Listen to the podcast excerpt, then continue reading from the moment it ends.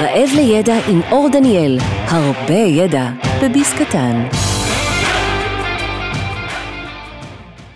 תודה רבה שהצטרפתם לפרק מיוחד, פרק 65 עם פרופסור יורם הרפז, אנחנו נדבר על מחשבות לא חינוכיות, פרה ופוסט קורונה, הספר החדש שהוא הוציא ממש לא מזמן, וזה לא הפעם הראשונה שפרופסור הרפז מופיע בפודקאסט, יש לו, הוא הופיע ממש לפני 30 פרקים בפרק 35, גם פרק משמעותי על מהות החינוך, אני ממליץ גם ללכת להאזין אליו ולחזור. מי שלא מכיר במשפט, פרופסור הרפז הוא מרצה בכיר במכללת בית ברל ומכללת אל-קסאמי, הוא אושייה ומוביל דעה בעולם החינוך, הוא ידוע ומוכר בעיקר כמרצה אה, בעל כריזמה ואמירות מאוד ייחודיות, שאני מאוד מקווה שגם אה, יופיעו הרבה במהלך הפרק הזה. אז אני מקווה שתהנו, אה, ופרופסור הרפז אני אשמח שתגיד משפט או שניים למי שלא מכיר אותך, ונוכל להמשיך משם. כן, אור די, די דייק, אז זהו, זה מה שאני עושה, באמת, אני נולדתי לפני הרבה שנים, באמצע המאה הקודמת, בקיבוץ לוחמי הגטאות, שהוא מוטבע בי עמוק מאוד, אה, לפני הקורונה הייתי בסין, אז אה, סיפרתי להם שנולדתי בקיבוץ לוחמי הגטאות. עכשיו, למה סיפרתי להם? מה הסינים יודעים על קיבוץ? מה הם יודעים על לוחמי הגטאות? מה הם יודעים על שואה? שום דבר, אבל תמיד לפני כל קהל שאני מדבר, אני קודם כל מציין את העובדה המכרעת הזאת, שנולדתי בקיבוץ מאוד מיוחד אה, בצפון הארץ. אה, עזבתי את הקיבוץ לאחר שנים, למדתי היסטוריה פילוסופיה באוניברסיטה העברית, אחר כך הייתי מורה, מאוד חשוב שביסוד המחשבת החינוך שלי עומד הניסיון שלי, לא, לא רב, שבע שנים, הייתי מורה, מחנך בית ספר בויאר, התייחסתי ברצינות מרבית לעבודה שלי, הייתי רכז שכבה ומחנך כמובן, התנסיתי שם בכל התפקידים הייתי מעורב מאוד, אבל לאחר זמן הרגשתי שזהו, מיציתי את העניין, לאחר מכן הייתי עיתונאי כארבע וחצי שנים בעיתון הארץ, במקומון כל העיר, אה, ואחר כך הייתי עמית בבית ספר מנדל למנהיגות חינוכית, סיימתי אותו, עזרתי להקים את מכון ברנקו וייס, יצאתי מטעם מכון ברנקו וייס להרווארד, שם כתבתי את ה... דוקטורט שלי בהרווארד ובאוניברסיטה העברית ביחד על חינוך לחשיבה, חשיבה טובה, חשיבה ביקורתית, יצירתית. אחר כך אה, חזרתי ונהייתי מרצה באותו בית ספר מנדל למנהיגות חינוכית ואחר כך הייתי המנהל שלו. זהו, ואז הגעתי לבית ברל, שם אני חונה כרגע. וכתבתי, אני כבר לא זוכר כמה ספרים וכמה מאמרים, אבל די הרבה, שעוסקים בעיקר במטרות החינוך, בהוראה ובלמידה. זה אני חושב סיכום ככה פחות או יותר של הביו, הביוגרפיה שלי. תודה על ההיכרות הקצרה והמאוד מהירה. אה, אני ממליץ גם שברגע שתחפשו על פרופסור הרפז אתם תגלו עוד הרבה מאוד דברים. אני לא חושב שיש מישהו שמתעסק בלמידה וחינוך ולא נתקל במאמרים שלו או בספרים שלו. יש עוד כמה וכמה ספרים שפרופסור הרפז הוציא אז אני ממליץ לכם באמת לעיין ולקרוא. אה, ואני אלך, אלך לעניין פה, אנחנו מדברים על הספר החדש הזה, מחשבות אה, לא חינוכיות, פרה ופוסט קורונה. ואני קראתי אותו ביומיים, אני חייב לציין, אה, ומאוד מאוד נהניתי לקרוא אותו, אפילו הקראתי חלקים ממנו, לא יכולתי להתאפק ועצבנתי את אשתי והתחלתי להקריא לה ככה ליד המיטה חלק מה, מהאמירות תוך כדי שאני צוחק בקול. ו- ולמה אני צוחק בקול? כי בכתיבה שלך, הכתיבה שלך היא קולחת ויש בה קצת ציניות וכל מיני היבטים ואני מאוד אוהב אותה. היא מאוד יוצאת דופן בעולם האקדמי ו- ו- ואני רוצה רוצה דווקא להתחיל בשאלה הראשונה בזה כלומר אני זה משהו שאני קראתי ו- ו- ומאוד בום על ההתחלה אתה מציין את המאמר ש- שפורסם אז בזמנו אה, שאתה היית עורך ושקוראים לו דרוש מוח למשרד החינוך ומסתבר שיש למשרד החינוך שני מוחות, שהאחד הוא אגף מחקר ופיתוח ניסויים ויוזמות, והשני הוא אגף בכיר אסטרטגיה ותכנון, ולפי מה שכתבת ואני אצטט, אה, נאמר מיד וללא שהיות, המוח של אגף מו"פ מוטה על ידי דפוס חשיבה כושל המייצר מחשבות כושלות המבלבלות את בית הספר ומובילות אותם למבואות סתמיים וסתומים. ובהמשך אתה מציין בואו נראה מה מצבו של מוח 2, המוח של אגף בכיר אסטרטגיה ותכנון, הגיע תורו. עכשיו אני אומר לעצמי, אני, אני קורא את זה, וזה גם נותן לי גם חיוך מצד אחד, ומצד שני, אה, כאילו סוג של אבסורד, ואני צוחק, ואני אומר לעצמי, זה גם עצוב מאוד, כלומר, אה, אתה, אתה מגיע למסקנה מההתחלה שלא היה מוח, הקימו שתי מוחות, והאם המוחות האלה איך הם פועלים. ו, ו, אה, ואני אשמח שתפרט, יש פה אמירות קשות גם, כאילו, אני אשמח שתפרט ותסביר למי ששומע מה זאת אומרת, כלומר, מה, מה זה המוחות האלה, ומה הבעיות, מה הכשלים המרכזיים במשרד החינוך, שזה בעצם מתבטא בפרק הזה. כן, אז קודם כל אולי נגיד אור משהו על הסגנון, זה דבר די נדיר, אני מוכרח לציין שמישהו קורא משהו בחינוך וקצת מתרגש ומקריא לאשתו, ובדרך החינוך מקובל כחומר משעמם, משמיעים למדי, לאנשי מקצוע, לעיתים נדירות ספר בחינוך הופך לרב מכר, או אפילו יוצא בידיעות ספרים, זאת ההוצאה שיצאה, שזה באמת הוצאה לא מקצועית, אבל מאוד מאוד ככה אה, מצליחה, משגשגת, מגיעה לציבור הרחב.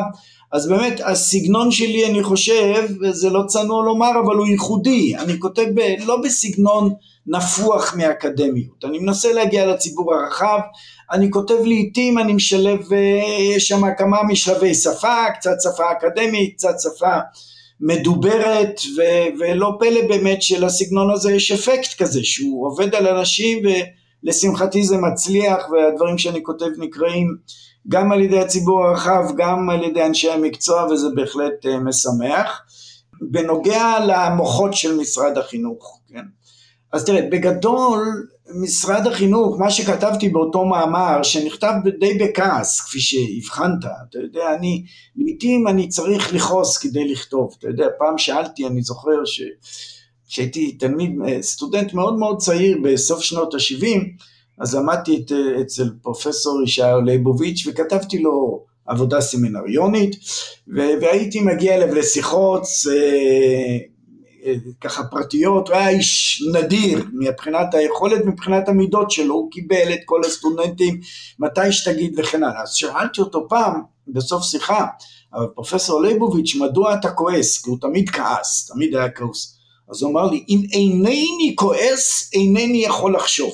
אז לפעמים אתה צריך לכעוס כדי להתניע את החשיבה, אז זה מאמר כעוס, ואני כועס פה באמת על משרד החינוך, כי הציפייה ממשרד החינוך זה שיכוון את מערכת החינוך באמת באמצעות מחשבות, השראה, רעיונות מעמיקים, עדכניים, ומבחינת אה, מוח, זה מוח חלוש מאוד, המוח של משרד החינוך. הניירות שהוא מפרסם הם ירודים, המחשבות שגרתיות, הוא נגרר על ידי השטח, על ידי טרנדים חינוכיים, הוא לא מהווה איזה, איזה מגדלור כזה או משהו שאתה יכול להסתכל עליו ולהתייחס אליו ברצינות. התוצאה היא באמת שבבתי הספר לא מתייחסים ברצינות למשרד החינוך. רואים אותו כעול בירוקרטי, רואים אותו תזזיתי מאוד, כי כל שר רץ עם האג'נדה שלו, מוחק את האג'נדה הקודמת, רוצה להטביע חותם, להיכנס להיסטוריה, הקדנציות קצרות, השרים משגעים את המערכת ואחד את השני. ולכן באמת המקום הזה מאכזב, המקום שנקרא משרד החינוך. פה התייחסתי באופן ספציפי לגולת הכותרת שלו, וגולת הכותרת זה באמת הניירות שהוא מוציא בתחום של האסטרטגיה החינוכית, מדיניות החינוך, לאן צריך להוביל את מערכת החינוך.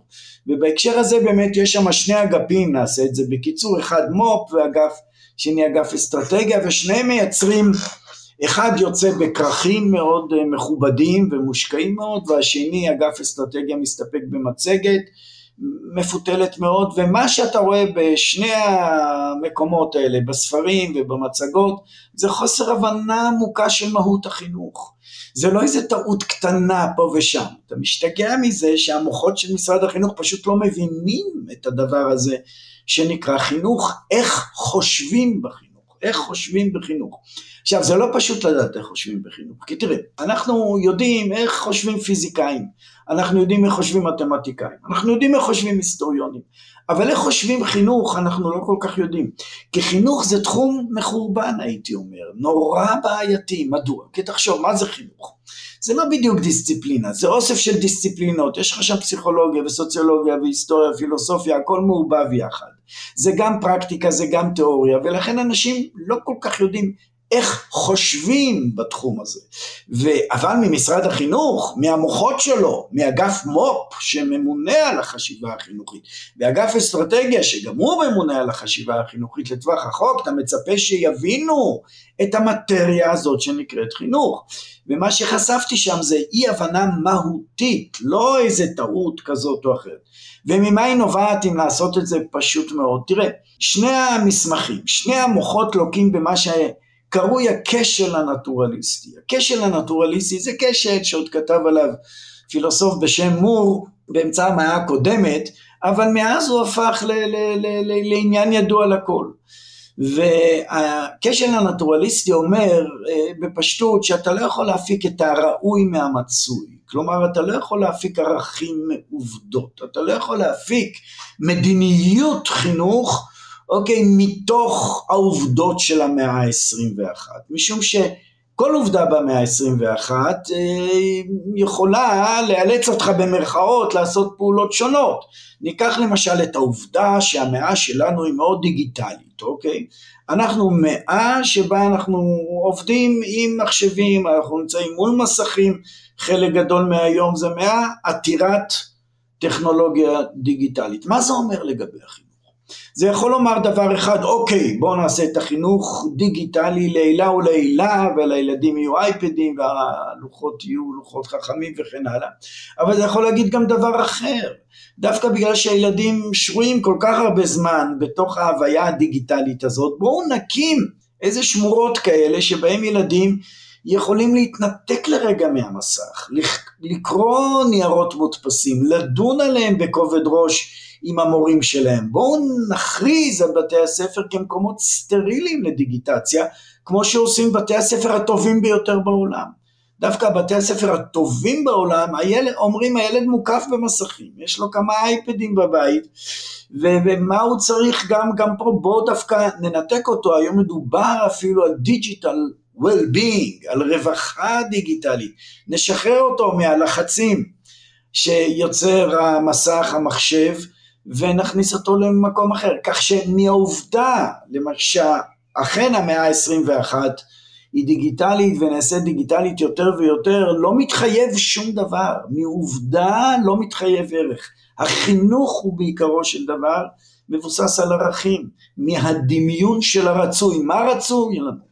מדמות הבוגר הרצוי, ואת דמות הבוגר הרצוי אתה בשום אופן לא יכול להפיק מעובדות של המאה ה-21, אתה לא יכול להפיק את דמות הבוגר הרצוי, למשל מהווייתו של התלמיד המצוי, לא, אתה, החינוך מבחינה זו, כמו שכתבתי, נידון לחופש. אתה תחליט, אל תצפה שהמציאות של המאה ה-21 תכפה עליך חינוך של המאה ה-21. לא, המציאות לא כופה עליך שום חינוך. כפי שהבאנו בדוגמה הזאת, אוקיי? אתה למרות שהמציאות היא דיגיטלית זה לא אומר שאתה צריך בית ספר דיגיטלי, אולי להפך.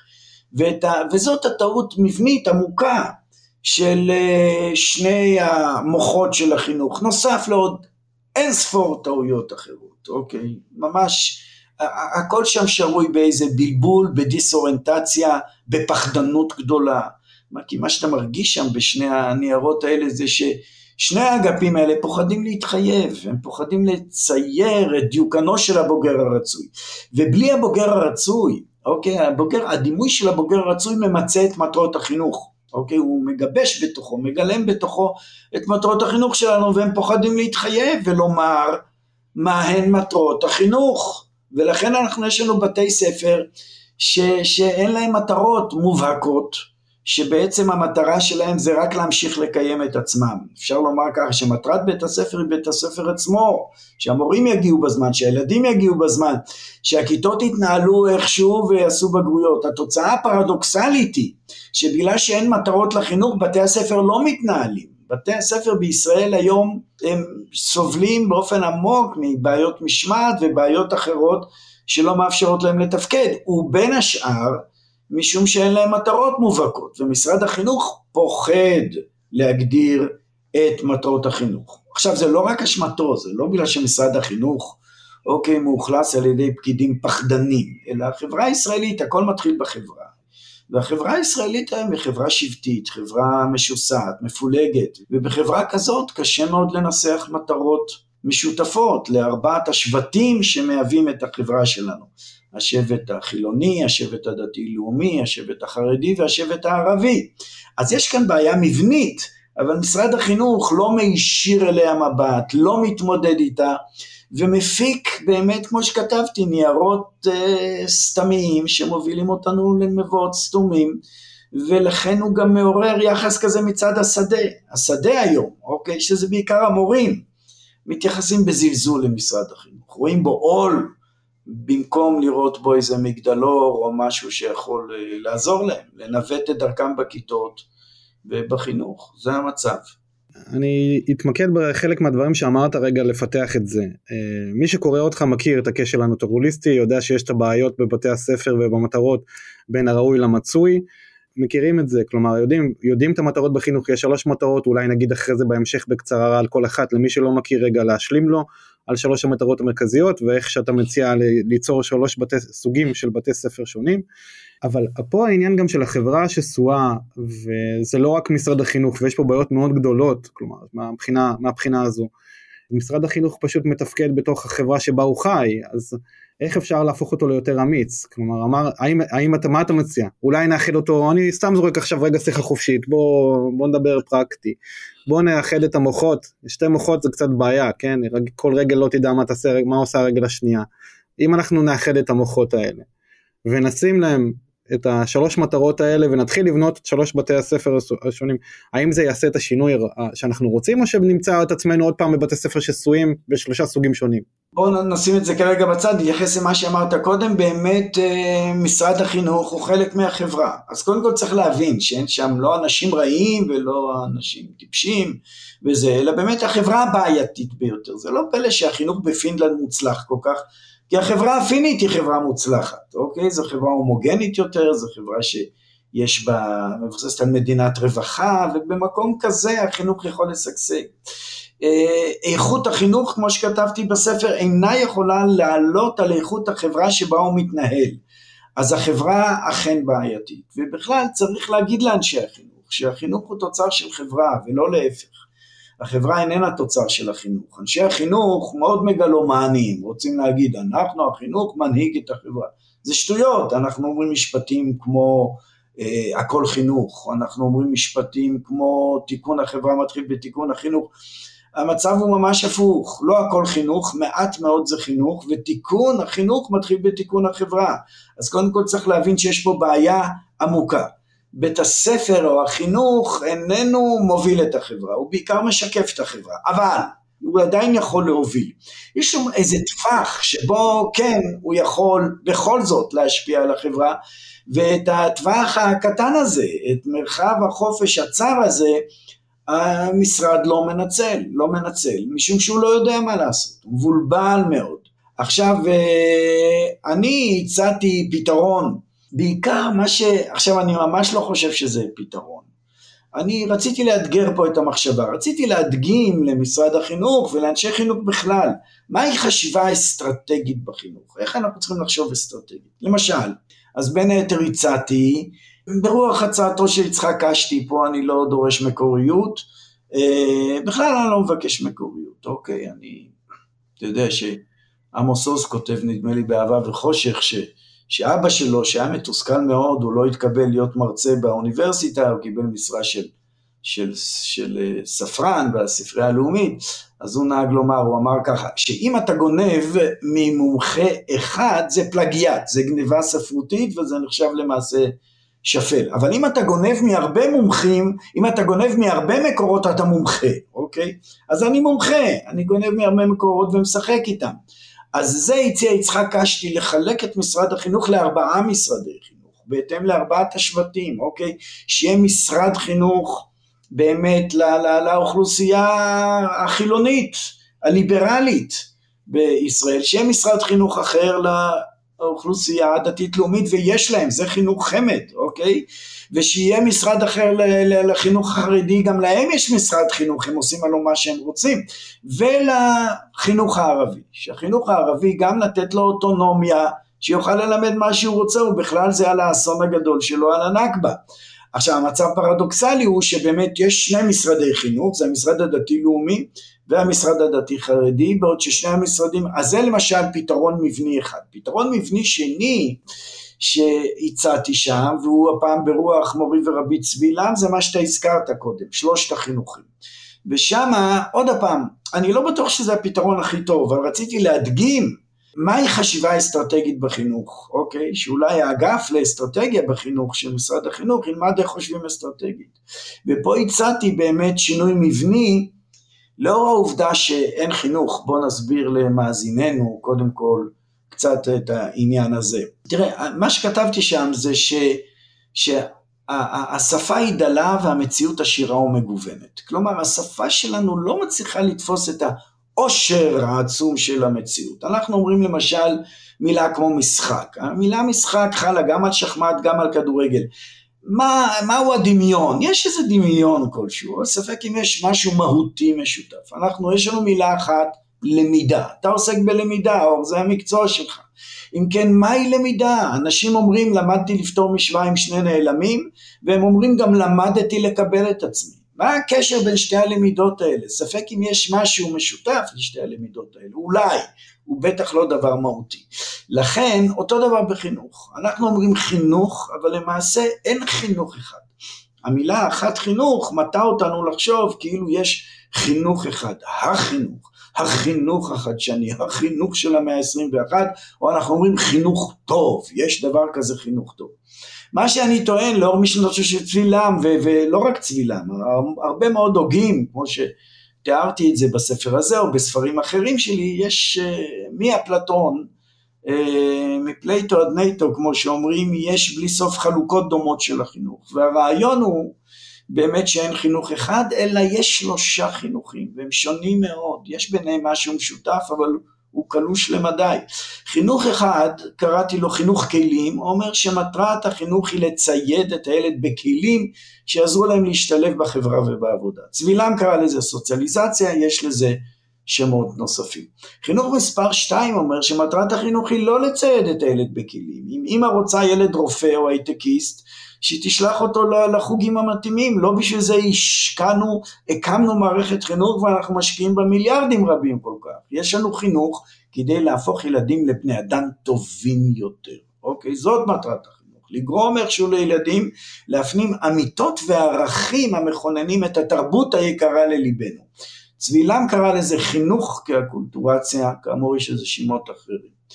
אה, ויש חינוך מספר שלוש, והחינוך הזה אומר שמטרת החינוך היא איננה להקנות כלים, איננה לעצב את אופיים של הילדים לאור ערכים מסוימים, אלא לאפשר לכל ילד להיות הוא עצמו, לממש את עצמו. מי שהוביל את החינוך הזה בשנים האחרונות, הוא נפטר לפני חצי שנה, זה קן רובינסון, שאתה בטח מכיר את האתרים שלו, ההרצאות שלו בטד מאוד מאוד פופולריות, והוא אמר שם שמטרת החינוך היא לאפשר לכל ילד למצוא ולהמציא את האלמנט שלו. בעברית זה תורגם למקום הנכון. לכל אדם יש, אם תרצה בנפשו, את המקום הנכון. המקום הנכון, הוא הגדיר, זה המקום שבו כישרון מתחבר לתשוקה. לכל אחד יש איזה מקום שבו כישרון שלו מתחבר לתשוקה שלו. כי אם יש לך למשל כישרון לדבר מה ואין לך תשוקה אליו, החיים די אומללים. למשל, אם יש לך אה, כישרון למתמטיקה, אבל אין לך תשוקה לעסוק במתמטיקה או בספורט. החיים שלך עוד יותר אומללים, יש לך תשוקה למתמטיקה ואין לך כישרון למתמטיקה, או תשוקה לכדורגל ואין לך קורדינציה ו- ויכולת ספורטיבית.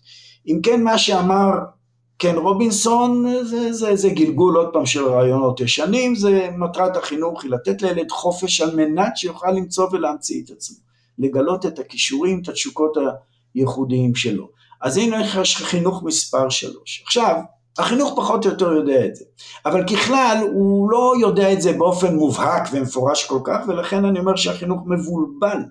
כי למערכות החינוך אחרות יש מטרת על אחת מוסכמת. נגיד מטרת העל של מערכת הבריאות זה למנוע מחלות או לטפל בהן כשהן פורצות, ומטרת מערכת הביטחון זה למנוע מלחמות באמצעות הרתעה או לנצח בהן כשהן פורצות. לעומת זאת, מהי מטרת החינוך? כשאתה תשאל אנשים מהי מטרת, הם די התבלבלו.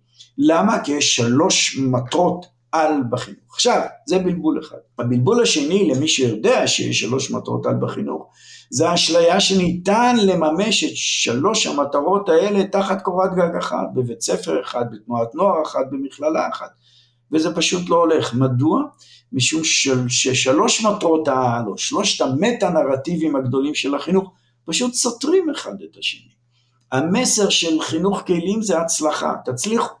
ובקצה של ההצלחה יכול להיות שבאופן קונקרטי למדי יש ג'יפ 4 על 4 ושלוש נסיעות לחוץ לארץ בשנה.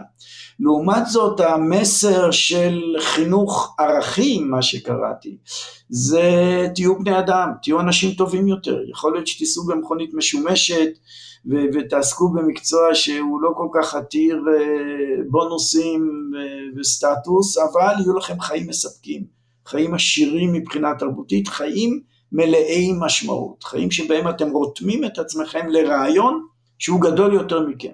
וחינוך מספר שלוש, שקראתי לו חינוך יחידים, אומר שמטרת החינוך היא מימוש עצמי. כל אדם הוא אירוע חד פעמי, אין שכפולים של, של בני אדם, אוקיי? אין, אה, בני אדם אינם דומים אחד לשני, כל אחד הוא באמת משהו חד פעמי ואת החד פעמיות הזאת הוא צריך לממש. אם הוא רוצה לחיות חיים מספקים, אם הוא לא רוצה לבזבז את חייו ולרוץ כמו כולם אחרי מותגים או חבילות דיור. אז זה מה שאומר חינוך מספר שלוש, ושלושת המסרים האלה סותרים אחד את השני, אבל לא רק זה. חשוב יותר מזה, לשלוש מטרות העל האלה יש אמצעי, שלוש, או נגיד ככה, שלוש מטרות העל האלה נותנות משמעויות שונות וסותרות לאמצעי החינוך. לחינוך יש שישה אמצעים. חינוך פועל באמצעות תוכנית לימודים, באמצעות דפוס הוראה, באמצעות שיטת הערכה, מבנה ארגוני, אקלים חינוכי ותנאים פיזיים. עכשיו, כל מטרת על נותנת לאמצעי החינוך תוכן אחר. ניקח דוגמה אחת, תוכנית לימודים. למשל, אם בחרת בחינוך כלים, חינוך כסוציאליזציה, במצב הזה באמת התוכנית הלימודים שלך תהיה מעשית מאוד. תלמד הרבה אנגלית, כי זה השפה היום הגלובלית, ובהייטק מדברים אנגלית ובתחומים אחרים. את תלמד מתמטיקה, כי זה באמת פותח לך דלתות למקצועות המבוקשים. אתה תלמד המון אוריינות דיגיטלית, אוריינות מחשב, תוכנה, חומרה, זה חשוב. אתה פחות תלמד תנ"ך או ציור, זה פחות חשוב. עם זאת, אם אתה בחרת בחינוך מספר 2, חינוך ערכים, חינוך כאקולטורציה, במקרה כזה דווקא תוכנית הלימוד שלך תהיה מאוד הומניסטית, תשים דגש על אומנויות, מקצוע מרכזי אצלך יהיה פילוסופיה, תלמד מדעים, אבל תלמד מדעים לא לצורך קריירה, אוקיי? תלמד מה שנקרא מדע טהור, מדע בסיסי, כדי שילדים ייכנסו לעולמה הנפלא של הפיזיקה, או לעולמה המרגש של הביולוגיה. ואם אתה בחינוך השלישי, חינוך שקראתי לו חינוך יחידים, צבילן קרא לו חינוך כאינדיבידואציה, במקרה כזה בכלל אין לך תוכנית לימודים. כל ילד צריך ליצור את תוכנית הלימודים משלו. זאת אומרת, יש לך פשוט, אה, יש לך מושג, תוכנית לימודים, שמתמלא כל פעם בתוכן אחר שנותנת לו מטרת העל של החינוך. ולכן אתה לא יכול לעשות את שלושת החינוכים האלה בד בבד בעת ובעונה אחת תחת קורת גג אחת. כי אז אתה מעביר לילדים מסרים סותרים, אמצעי החינוך שלך סותרים ומבלבלים, ומה שקורה במקרה כזה זה שלא נוצרת השפעה חינוכית. לא קורה אסון, אני תמיד אומר לא מתים מטעויות בחינוך, אוקיי? אם מורה לימדה, אני לא יודע, מתמטיקה בשיטת הבדידים במקום בשיטה הסינגפורית, אף ילד לא התעלף בשיעור או התחיל לדמם. אוקיי, טעויות בחינוך עוברות בשקט, אוקיי? לעומת זאת אם תעשה טעות בנהיגה הלך עליך, אם הרופא שלך יעשה טעות גם הלך עליך. פה לא, אז מה שקורה הוא, אבל כתוצאה זאת התאונה החינוכית המהותית המרכזית, זה שאנחנו מעבירים לילדים מסרים סותרים, ולא נוצרת השפעה חינוכית, זה הנזק הגדול, כי כדי שתתקבל השפעה חינוכית נוצרת לאט מאוד, והוא בקושי רב, וכדי ליצור השפעה חינוכית בית הספר צריך לדבר בקול אחד, צריך להיות לו אתוס משותף, או אתוס כלים, או אתוס ערכים, או אתוס יחידים, או חינוך כסוציאליזציה, או חינוך כאקולטורציה, או חינוך כאינדיבידואציה, שאתה מערב את שלושתם, מה שעושים רוב בתי הספר בארץ ובעולם, לא מתקבלת השפעה חינוכית. הילדים אדישים או אפילו הופכים לציניים. זה, זה, זה המהלך. ולכן, אני פה, סלח לי על התשובות הארוכות, ולכן הצעתי להקים שלושה בתי ספר שונים. באחד הפרקים בספר, אני מציע להקים שלושה בתי ספר שונים. אני אומר, בואו נקים לרוב האוכלוסייה, 70-80 אחוז מהאוכלוסייה, נקים להם בתי ספר כליים, אינסטרומנטליים. מדוע? משום שבאמת רוב התלמידים ורוב ההורים מגיעים לבית הספר עם שאלה תכלס, מה יצא לי מזה? אני אומר בואו נעשה כבוד לשאלה הזאת, בואו נכבד אותה. הם אומרים 12, 12 שנים אתם קולים את הילד שלי בבית ספר, 16 אלף שעות אתם מחזיקים אותם בשיעורים, מה יצא להם מזה? שאלה מצוינת. ואז אני אומר להורים בעלי מנטליות אינסטרומנטלית כזאת ותלמידים, אוקיי בואו נקים להם בתי ספר כלים ונפתח לילדים, אפשר מחטיבת הביניים, בתי ספר לרפואה, בתי ספר למשפטים, בתי ספר למחשבים, גם אגב למכונאות רכב ולמקצועות פחות מתוחכמים, אוקיי? אבל בואו נהפוך את בתי הספר המקצועיים למיינסטרים שלנו. ואז לא נסליל אל בתי הספר המקצועיים את האוכלוסיות החלשות, כפי שהיה מקובל עד כה, שמסלילים בישראל בעיקר ערבים ועד שנות ה-80 בעיקר את, את המזרחים לבתי ספר מקצועיים. לא, הפעם גם האליטות ילכו לבתי הספר, יהיו יוקרתיים מאוד בתי הספר האלה. אני מציע אגב שבבתי הספר האלה לא נלמד ילדים נגיד להיות רופאים, או עורכי דין או הייטקיסטים, כמו שמלמדים בהשכלה הגבוהה, אוקיי? נלמד אותם אחרת. איך נלמד אותם אחרת? למשל, אנחנו נלמד, בגלל שהם נמצאים בגיל העיצוב, ובגלל שכן צריך לתת להם איזו השכלה כללית, אני אומר בואו נלמד אותם, אם הם ילכו לבתי ספר לרפואה, את ההיסטוריה של הרפואה. דרך הרפואה אפשר ללמד את כל ההיסטוריה האנושית. נלמד אותם את הפילוסופיה, את כל הדילמות הפילוסופיות, הפסיכולוגיה של הרפואה. אתה דרך הפריזמה הזאת, דרך העדשה של הרפואה, אתה יכול ללמד הכל. אז בואו ננצל את זה, והפעם הם ילמדו, כי הם רוצים להיות רופאים, רוצים לעסוק ברפואה. ויום בשבוע אני אומר... כן, אנחנו, אני אומר אולי נתייחס לזה קצת יותר, שניתן דוגמה של ההיסטוריה הגדולה בהמשך. בסדר. אבל אני, אני רק רוצה רגע לעשות... מאה אחוז. תפסיק אותי אור, אתה ביישן. אל תהיה ביישן. הנה אני מודיע בפודקאסט למאזינים שאור הוא בחור מאוד צנוע וקצת ביישן. אז תפסיק אותי באגרסיביות כל פעם שאני סוטה מהתוכנית.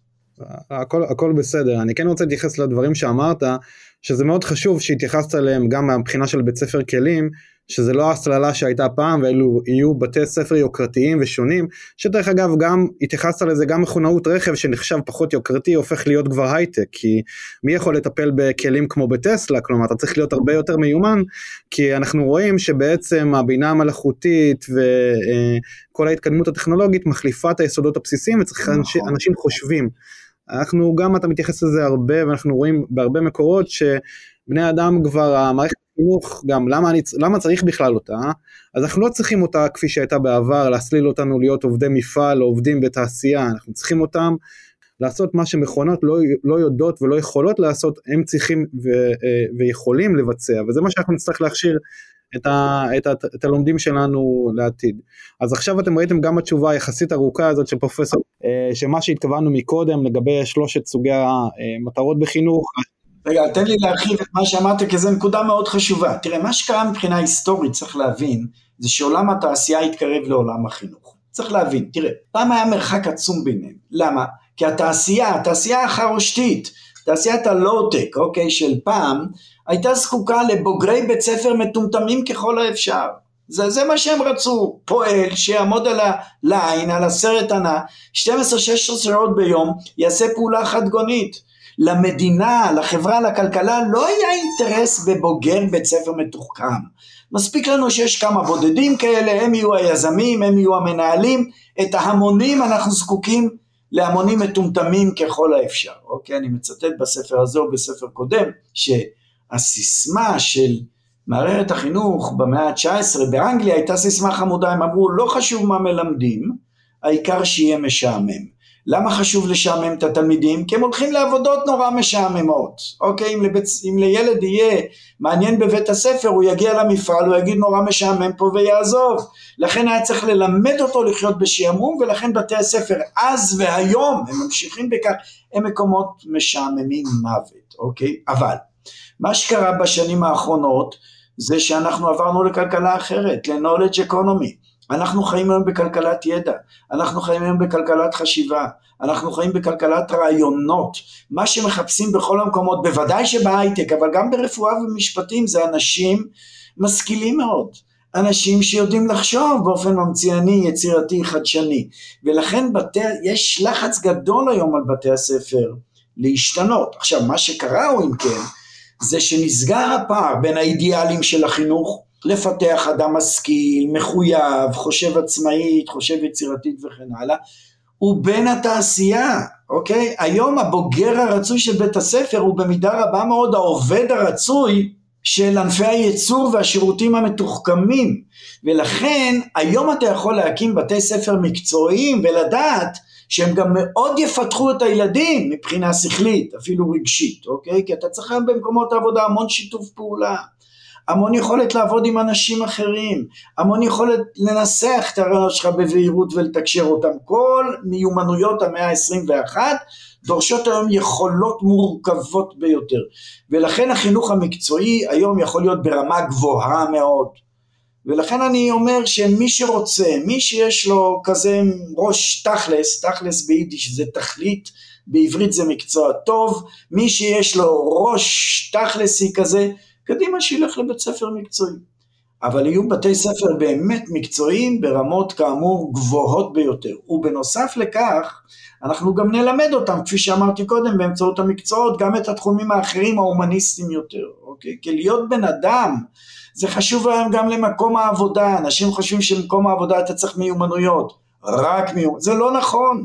אפילו אתה הולך להתראיין כמועמד למוסך, בעל המוסך, מה הוא מסתכל, אם אתה יודע להחליף שמן, זה הדבר האחרון שמעניין אותו, מיומנויות לומדים on the job, תוך כדי עבודה, מה שהוא מתרשם אם אתה בן אדם, אם אתה תסכים להחליף עובד חולה, אם אתה לא תגנוב לו את הקופה, לכן החינוך המקצועי היום מכסה הרבה מאוד דברים גם בהשכלה כללית וגם בחינוך הערכי. אז זה באמת חינוך סוג אחד, אחר כך יש לי עוד שני סוגי חינוך, אם תרצה נדבר עליהם, לסוג אחר של אוכלוסיות של תלמידים והורים. אני חייב, אני חייב להתייחס גם לתשובות עד כה וגם לשיחה הקודמת מהפרק הקודם שלנו, שלי עולה בעיה מאוד קשה. כי אני אומר לעצמי, אני, אני אגיד לך גם למה רגע, אני אומר לעצמי, מה, איזה חינוך אני הייתי רוצה לקבל. ואני אומר מצד אחד מה אני צריך לבין מה אני רוצה. מצוי, רצוי, כן? אז אני אומר, אני צריך כלים, אני צריך כלים להיות בעולם ההייטק או עולם התעשייה הגלובלי, אני כן רוצה את זה, אני, זה, זה, זה מה שאני אה, רוצה להתמודד כדי להתחרות בשוק, אבל אני הייתי רוצה דווקא להיות uh, מחונך uh, בחינוך השלישי, באינדיבידואלי, אני דווקא הייתי רוצה, עכשיו אני מסתכל על הבן שלי, ומה אני רוצה בשבילו?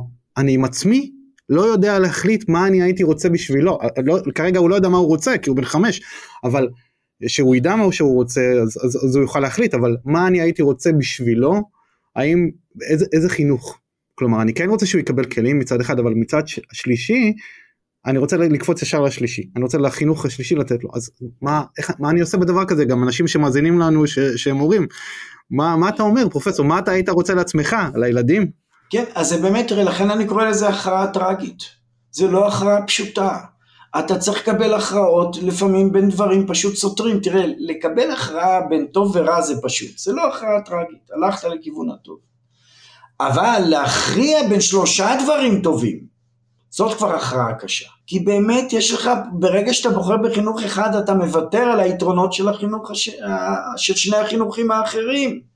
ולכן זה לא כך פשוט, אבל תמיד מזכיר לאנשים שאנחנו מבצעים המון הכרעות טרגיות בחיים. למשל, אה, התחתנת עם אישה אחת, אור, אני בטוח שאתה בדרך, אתה מדי פעם מסתכל ורואה בחוץ בחורות יותר יפות, יותר מוכשרות, בטח יותר עשירות, שרשומות עליהן שתיים שלוש דירות.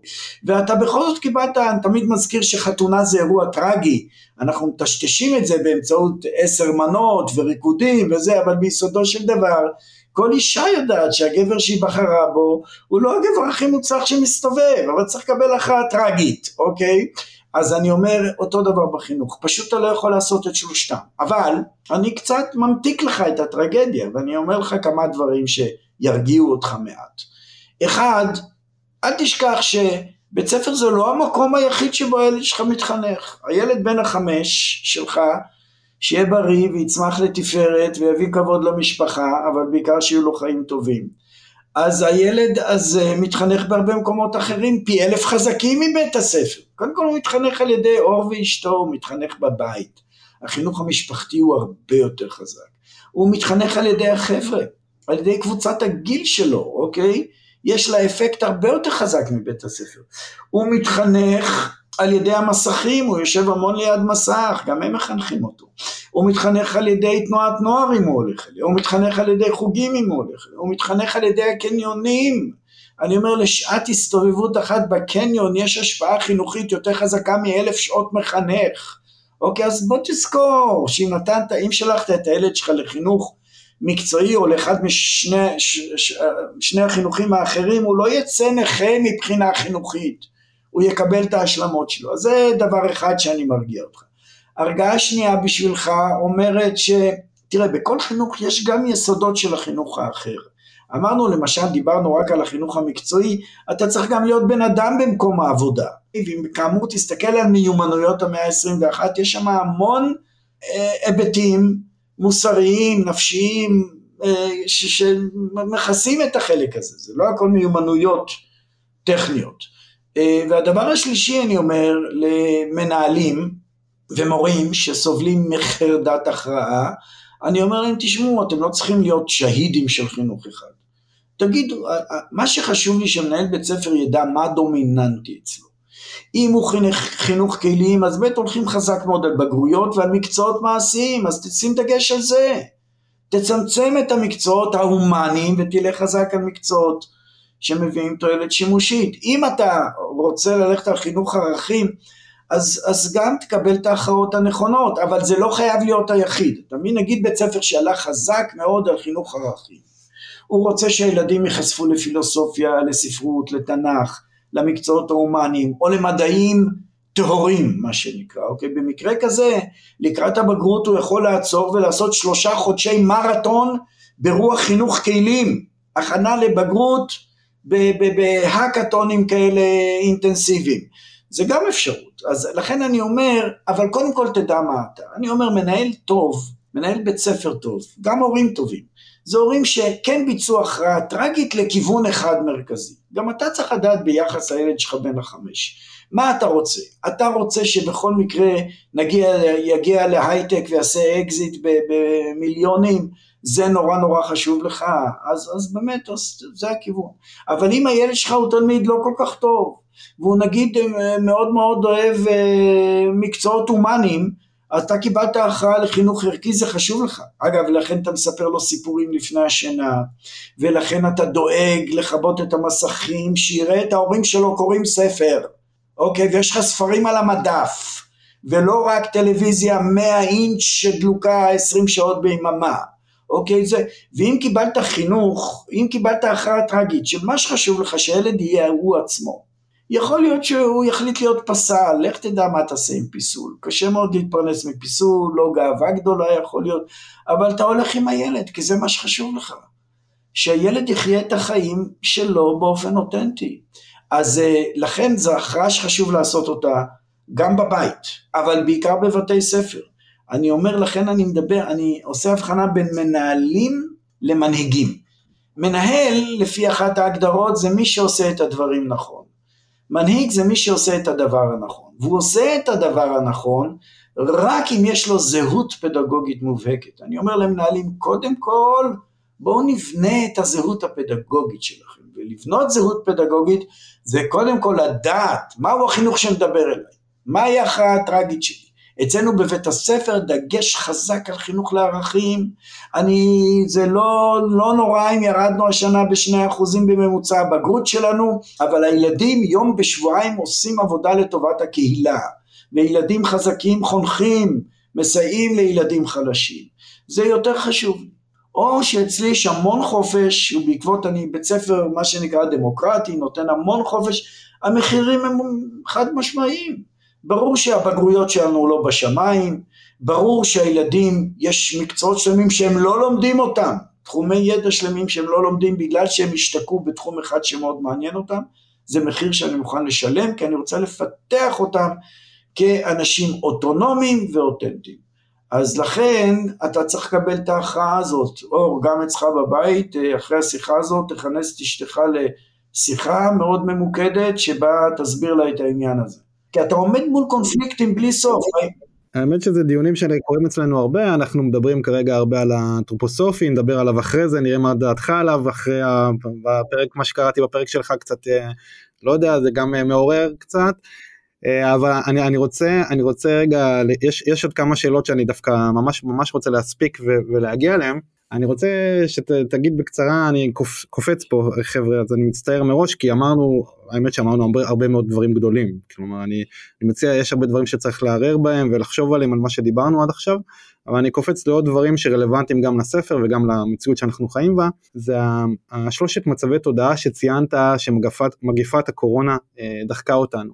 אשמח שתסביר רגע לאנשים על, על המצבי תודעה האלה ומה המשמעויות גם עלינו. תראה, האמת היא שמצבי התודעה שכתבתי עליהם, הם, הם, הם בעיקר היו איתור ספרותי, הם לא תמה מרכזית אצלי. אני רציתי פה להגיד משהו על החינוך. אז uh, כדי לפתוח בצורה שתפתה את הקורא להמשיך בקריאה, וכתבתי את זה בשנה הראשונה של הקורונה, שהיינו בהלם מהמגפה ומהווירוס הזה שעושה בנו שמות, אז, uh, אז כתבתי על זה שהקורונה דחקה אותנו לשלושה מצבי תודעה באמת ייחודיים. אחד, היא דחקה אותנו למצב שקראתי לו ג'טלג קוגניטיבי. ג'טלג קוגניטיבי זה מצב שאתה לא מסונכן עם המציאות. אנשים פשוט לא הבינו מה קורה, החיים השתתקו, ופתאום המצב הנכיח את עצמו. קראתי לזה מצב, כי תראה, בדרך כלל אנחנו לא רואים את המצב, אנחנו מכניעים את המצב לתוכניות שלנו. יש לי תוכניות והמצב, מצב העובדות בעולם, אוקיי, יציית לתוכניות שלי. פה המצב קם עלינו, הוא שיתק לנו את התוכניות, ועמדנו המומים מול מצב כזה שבו יש מצב שיש מצב והמצב הוא זר ומאיים. זה מצב שקראתי לו ג'טלה קוגניטיבי, אתה לא מסוכן, לא מבין את המציאות. מצב שני, קראתי לו דז'ה וו היסטורי. זה היה נורא משונה, מה זה מגפות בימינו? א', איפה אתה חי בימי הביניים?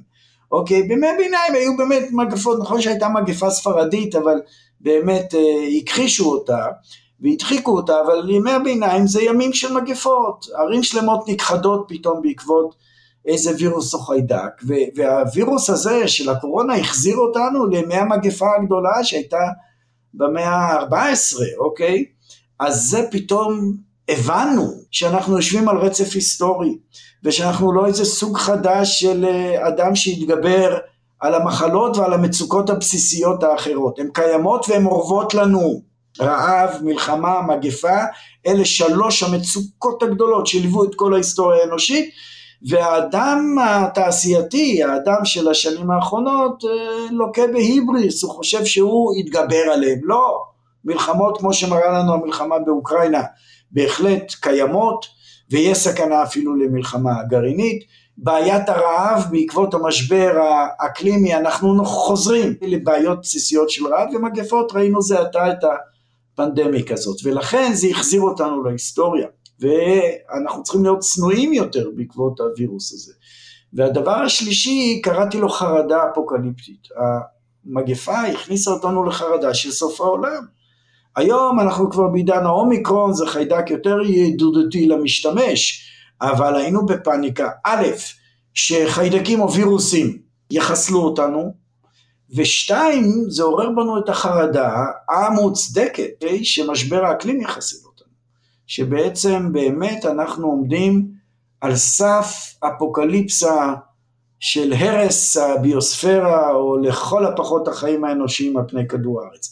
אז אני פתחתי בשלושת מצבי התודעה האלה כדי לדבר עם הווירוס, השתמשתי בזה לצורך ספרותי כאילו הווירוס, מה הוא אומר לנו? הוא סגר לנו את שני אתרי הצריכה הגדולים שלנו, הוא סגר את הקניונים ואת שדות התעופה. ואלה האתרים שהורסים את הסביבה הטבעית שלנו, הצרכנות המוטרפת שלנו, הנסיעות לחוץ לארץ, זה עושה את הנזק הישיר והמטורף ביותר, והווירוס כאילו אמר לנו חבר'ה קחו פסק זמן, תחשבו לא סתם סגרתי לכם את הקניונים ושדות התעופה, כדי שתחשבו מחדש על אורח החיים שלכם, אתם צריכים לחנך את עצמכם מחדש. ואז אמרתי, אוקיי, אם הווירוס מדבר על חינוך, פה יש לנו לאנשי החינוך משהו להגיד, בואו נראה מה החינוך יכול לעשות. בדיוק, וזאת התמה המרכזית. התחלת בזה שזה הוביל אותך לתמה המרכזית, אבל התמה המרכזית פה והתובנה שעולה גם בהמשך במה שכתבת, לעניות דעתי, כן, יכול להיות שאני טועה, אבל שאתה אומר אנחנו צריכים להפסיק, כבר אין טעם לחינוך ללאומיות, כבר גם כולנו לאומים כבר, זה עבר התקופה הזאת, אנחנו צריכים לחנך לחינוך קוסמופוליטי של להתמודד עם הבעיות הגדולות של העולם, שכמו שציינת אותם במצבי התודעה, זה האקלים, התופעות הגדולות שהולכות לקרות, מלחמות גלובליות, מי יודע מה יקרה שם, רעב, פנדמיות, כלומר מדינות לבד לשם עצמם, אנשים לבדם, בודדים, לא יצליחו להתמודד עם הבעיות הגלובליות האלה. אנחנו צריכים לחנך לחינוך גלובלי יותר, גדול יותר, ו- וזה מעבר מחינוך לאומיות לחינוך קוסמופוליטי, ואני חושב שזה אולי התמה מאוד מרכזית. נכון, אבל זה אמרתי בפרק אחר, שבו, בוא, בוא, בוא, בוא, שהוא קשור לפרק הקודם ולמצבי התודעה שהווירוס דחק אותנו אליהם, אבל זה אמרתי בפרק אחר, שבו באמת אמרתי שבהחלט יכול להיות שבתי הספר יאבדו את הלגיטימציה שלהם. כלומר המוסדות האלה שנראים לנו כל כך מובנים מאליהם, יכול להיות שהחברה תקום ותגיד, הלו, אתם שריד של המאה ה-19, אתם לא עושים את מה שצריך לעשות. עכשיו, מה שאני טוען הוא שבאמת בתי הספר חשים, או אנשי החינוך מרגישים, שהם איבדו את הרוח הגבית שלהם. ואני אומר, הרוח הגבית של בתי הספר היו שתי רוחות גביות, שבגינם יש מערכת חינוך. תראה, מערכת חינוך היא עסק יקר מאוד, ברוב המדינות, אפילו אצלנו. היא עולה, זה הסעיף התקציבי היקר ביותר, אנחנו 70 מיליארד שקל, זה יותר מתקציב הביטחון, ועוד תקציב הביטחון, הביטחון עוד מוכר משהו, אנחנו מוכרים נשק לכל העולם, החינוך לא מוכר כלום, ולכן החברה המדינה צריכה לשאול את עצמה למה צריכה להשקיע בחינוך. אני אשקיע בבתי חולים, נשקיע בדרכים, נשקיע בצבא, זה לא מובן מאליו שנמשיך להשקיע בחינוך. עכשיו, מדוע בכלל מדינות החליטו להשקיע בחינוך? מערכת החינוך המודרנית היא חדשה מאוד, היא בת 200 שנה, וזה צריך לבדוק במאה ה-19 מה שקרה. למה מדינות עשו, עשו באמת ההשקעה המטורפת הזאת? בגלל שתי סיבות. א', התגבשותה של התודעה הלאומית, המאה ה-19 זה מאה ש... באמת המדינות, אירופה יוצאות למסעים אימפריאליים וכל אחת רוצה לחתוך את החתיכה שלה באפריקה או בהודו או בכל מקום אחר, בשביל זה צריך חיילים טובים, צריך אזרחים פטריוטים שיתמכו בתהליך הזה, ובכלל אם המדינה רוצה כוח צבאי צריכה להיות מגובשת, אוקיי, מבחינת התודעה הלאומית, ובתי הספר לכן היו המקום שבו פמפמו תודעה לאומית, עשו אינדוקטרינציה לאומית ובתי הספר ממשיכים בזה. תראה כמה בתי הספר שלנו משקיעים בלימוד הציונות, לימוד השואה, ימי זיכרון, השיא זה מסע לאתרי המוות בפולין, כל זה הוא חלק מהפרויקט הזה. הפרויקט השני, היותר חשוב, זה שמטרת בתי הספר הייתה להכין את הילדים לעבודה בתעשייה, כי מה שקרה במאה ה-19 זה שקהילות חקלאיות, אורגניות, בנות מאות, אלפי שנים לפעמים, עקרו אל הערים הגדולים, לליברפול, מנצ'סטר, כדי לעבוד בתעשייה. היה צריך ללמד את האיכרים האלה ואת ילדי האיכרים איך לעבוד בתעשייה. למשל, הזמן בתעשייה הוא אחיד, עובדים כל הזמן. הזמן בחקלאות הוא בהתאם לעונות השנה. או למשל החקלאים, האיכרים לא כל כך ציטו לסמכות, הם עבדו במסגרת חמולתית. לעומת זאת, אה, התעשייה בנויה על ציות לבוסים, לכן הקימו בתי ספר.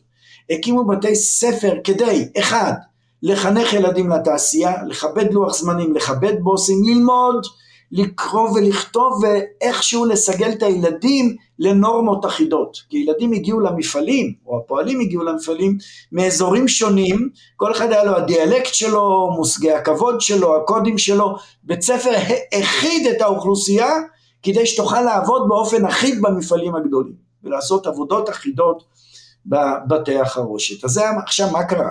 מה שקרה בחמישים שנים האחרונות זה שני דברים. א', החינוך הלאומי התייתר במידה רבה. כלומר, בני אדם היום מרגישים חלק מהלאומי, מ, מ, מ, יש להם זהות לאומית מוצקה ועמוקה, לפעמים עמוקה מדי. כשאתה פוגש תייר בחו"ל, הוא שואל אותך מאיפה אתה, אתה לא תגיד אני מחדרה או ממצפה רמון.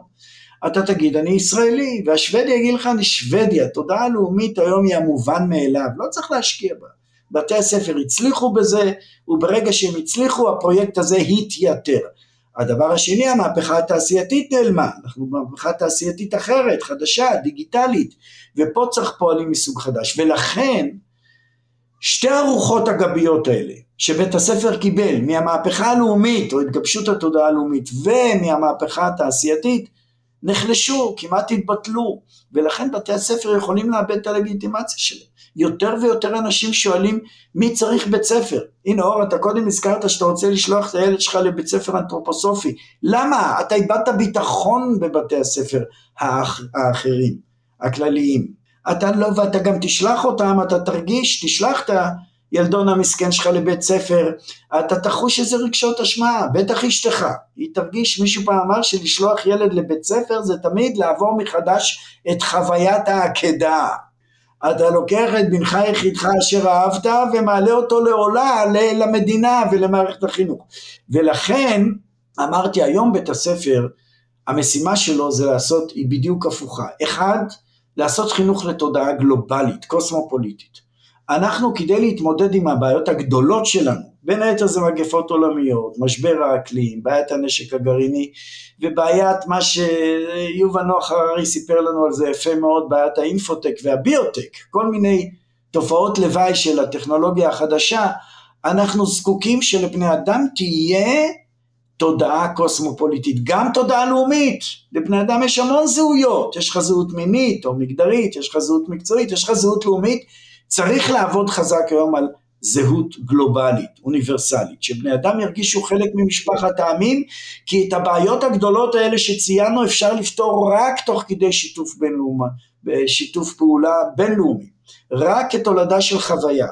עצור אותך פרופסור, אז אני חייב להגיד, אתה יודע, יש מישהו שכותב משהו ויש מישהו שקורא משהו אחר, וזה מה שקרה לי אני חושב.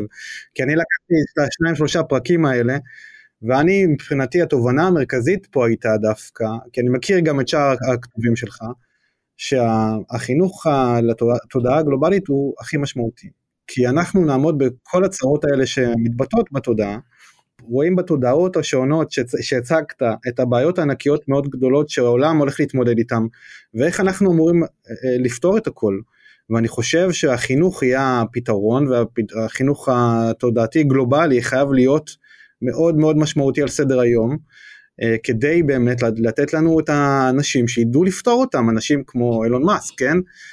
אה, יש מלחמה באוקראינה, בן אדם מספק להם לוויין כדי לעזור להם אה, לתקשר אחד עם השני.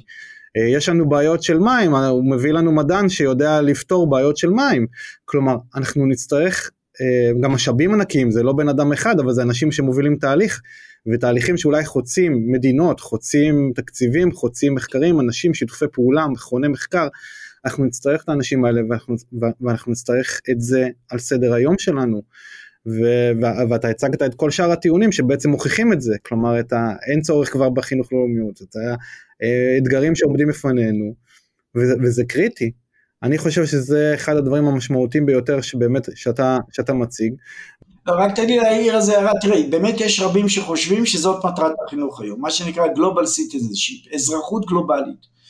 אני לא חשבתי שזה המטרה שלנו, אבל זה בלי ספק חשוב מאוד. עכשיו, עוד דבר, עכשיו, אתה אמרת, החינוך יכול להציל אותנו בקטע הזה, ואל תשכח שהילדים שלך כבר גלובליים, הקטנצ'יק שלך בן החמש הוא כבר אזרח גלובלי, למה הוא יושב על הסמארטפון, על המחשב? אתה היום גלובלי תרצה או לא תרצה, החינוך הוא צריך לעשות עוד את התרומה הייחודית שלו למהלך הזה, אבל היום נפרצו הגבולות בין המדינות, כולנו אזרחים גלובליים, אתה יודע, אני הייתי ב-1999 בסיאטל, ושם היה ההפגנה הראשונה נגד הגלובליזציה, באמת הם הרסו את העיר, אוקיי? כי היה שם התכנסות של ארגון הסחר הבינלאומי, וזה, אז אני זוכר הייתה שם הופיעה קריקטורה נורא נחמדה בעיתון, רואים ככה סטודנט כזה, אתה יודע, היפסטר כזה, עומד עם שלט, כתוב עליו against globalization, ויש עליו חיצים, העדשות של המשקפיים מיפן, המסגרת מסינגפור, הברגים מווייטנאם, הכפתורים בחולצה מקמבודיה, הבד מבנגלדש, אנחנו גלובליזציות מהלכות, ומבחינה תודעתית אנחנו פתוחים לעולם הזה. נכון שהחינוך צריך לתת את התרומה הייחודית שלו למהלך הזה, אני לא חושב שזאת המטרה היחידה, אבל אתה צודק, אנחנו זקוקים. אני לא נלהב מזה אגב, שאילון מאסק נכנס לתעשיית החלל, אני לא מעריץ גדול של ההפרטה של פרויקטים לאומיים. אני למשל די סולד מאיתן סטיבה, ששילם עכשיו 55 מיליון דולר. בכסף הזה היית יכול לעזור להרבה מאוד אנשים. בשביל איזה תענוג מפוקפק, לראות את כדור הארץ מבחוץ ולשחק אותה מדען באיזה תחנת חלל, זה די מגעיל אותי, כל הבזוס וכל החברים שלו שנוסעים לזה, ואילון מאסק שמספק את העניין הזה. מה גם שהחלום שלו זה באמת להקים חיים חדשים על המאדים או על מקום אחר, מי יחיו שם את החיים החדשים? הוא יעזוב אותנו כל העניים, אנחנו נמות פה בהתחממות אקלימית, נתייבש, והעשירים שלו יבנו להם שם מושבות. אז אני לא מתלהב כל כך מהחזון הזה, אבל כן, אתה צודק שאנחנו צריכים יותר לדחוף את, הילד, את, את החינוך יותר לכיוון הזה, הרב תרבותי והגלובלי. לא, קודם כל זה בסדר, כל מה שאמרת גם יש דברים שאני חלק מסכים חלק לא לגבי העניין הזה עם איתן סטיבה וכדומה, אבל איך תדע אולי איתן סטיבה יזניק לנו עידן חדש של אה, חלל, לימודי חלל פה בישראל. אז שיעשה את זה, שישקיע בזה את ה-55 מיליון דולר שלו, במקום לנסוע בחללית. ויעשה משהו בחינוך, בלי להוציא 55 מיליון דולר על... זה שחיתות איומה בעיניי. זה, זה, ופה בישראל המטופשת שלנו חוגגים את זה, סוף סוף מדברים עברית בחלל. שידברו עברית פה, בכדור הארץ, יותר חשוב. אתה יודע מה, נכנסנו לזה, אז ההפרטה שנעשתה בעצם של, של החלל, בוא נדבר על ההפרטה של החלל, בסדר? סטינו קצת. אבל ההפרטה של החלל, מה שקרה, אילון מאסק התחיל לעשות טיסות יותר לחלל, יותר מחקר, גם תיירות, כלומר הוא יצר מזה איזושהי אה, אה, כלכלה. וגם החלום של יישוב מאדים, זה חזון, זה חזון משמעותי ליישב כוכבים אחרים, זה חלום של ראשית האדם מהרגע שהתחלנו לכתוב ספרים של מדע בדיוני או שהסתכלנו לכוכבים, רצינו ליישב כוכבים אחרים, אני חושב שזה סופר מרתק ומעניין, אני אשמח לחיות על מאדים, אבל כמו שאמרת, אני דווקא חושב שאולי בהתחלה זה יהיו עשירים נכון, אבל כמו כל טכנולוגיה חדשה, בכל מקום צריך עוד מעמדות. העשירים לא יעשו את כל הדברים הקשים. אז, אה, אז אני חושב שגם אה, מבחינת טכנולוגיה חדשה היא מאוד יקרה, פעם מחשב היה רק לאנשים עשירים, היום יש מחשב בכל בית, לא משנה אה, איפה אתה נמצא, גם ככה יהיה טיסות לחלל אני חושב בהמשך הרחוק. קצת סטינו, אבל יש פה הרבה דברים סופר מעניינים, דרך אגב לכל דבר יש משמעויות תרבותיות, כלכליות, חברתיות, אין ספק שיש פה מורכבויות מאוד גדולות, גם במיוחד על עולם החינוך שמדובר על החברה והכלכלה. אני אחזור גם אחורה, דיברנו שאולי נדבר על ההיסטוריה הגדולה, אה, אני כן אשמח על ההיסטוריה הגדולה ואיך תוכנית מסוג זו אולי יכולה לרפא את התודעה הבית ספרית. כן, אני קראתי לתודעה בית ספרית מרוסקת. מה שאמרתי שם זה שבמאמר הזה שנקרא היסטוריה גדולה, זה שבית הספר מרסק את התודעה של התלמידים. למה הכוונה? תראה, תחשוב, אני אומר, תיכנס, תאר לעצמך שאתה איזה חייזר שנחת למגינת ליבו בחצרו של בית ספר, אוקיי? ואתה מסתכל, פעם ראשונה אתה רואה את בית הספר, אתה די תזדעזע ממשטר החיים של בית הספר, משמונה עד תשע היסטוריה, מתשע עד עשר דקדוק, מעשר עד אחת עשרה מתמטיקה, אחר כך הולכים לשיעור התעמלות, חוזרים מזיעים לבחינה באזרחות, תשמע זה מרשם לאשפוז, אין שום אדם נורמלי שיכול ללמוד בתנאים כאלה ולכן לא לומדים בבית ספר. הפרדוקס של בית הספר הוא כזה שהוא הכריז על עצמו כחממה ללמידה. הלוא מה הרעיון של בית הספר? הוא אומר לילדים אני נותן לכם מורטוריום, מה זה מורטוריום? אני פוטר אתכם מהחובות של מבוגרים, אתם לא צריכים ללכת לצבא, לא לעבודה, לא להוליד ילדים, אוקיי, תשבו באיזה חממה אידיאלית כזאת של למידה ותלמדו.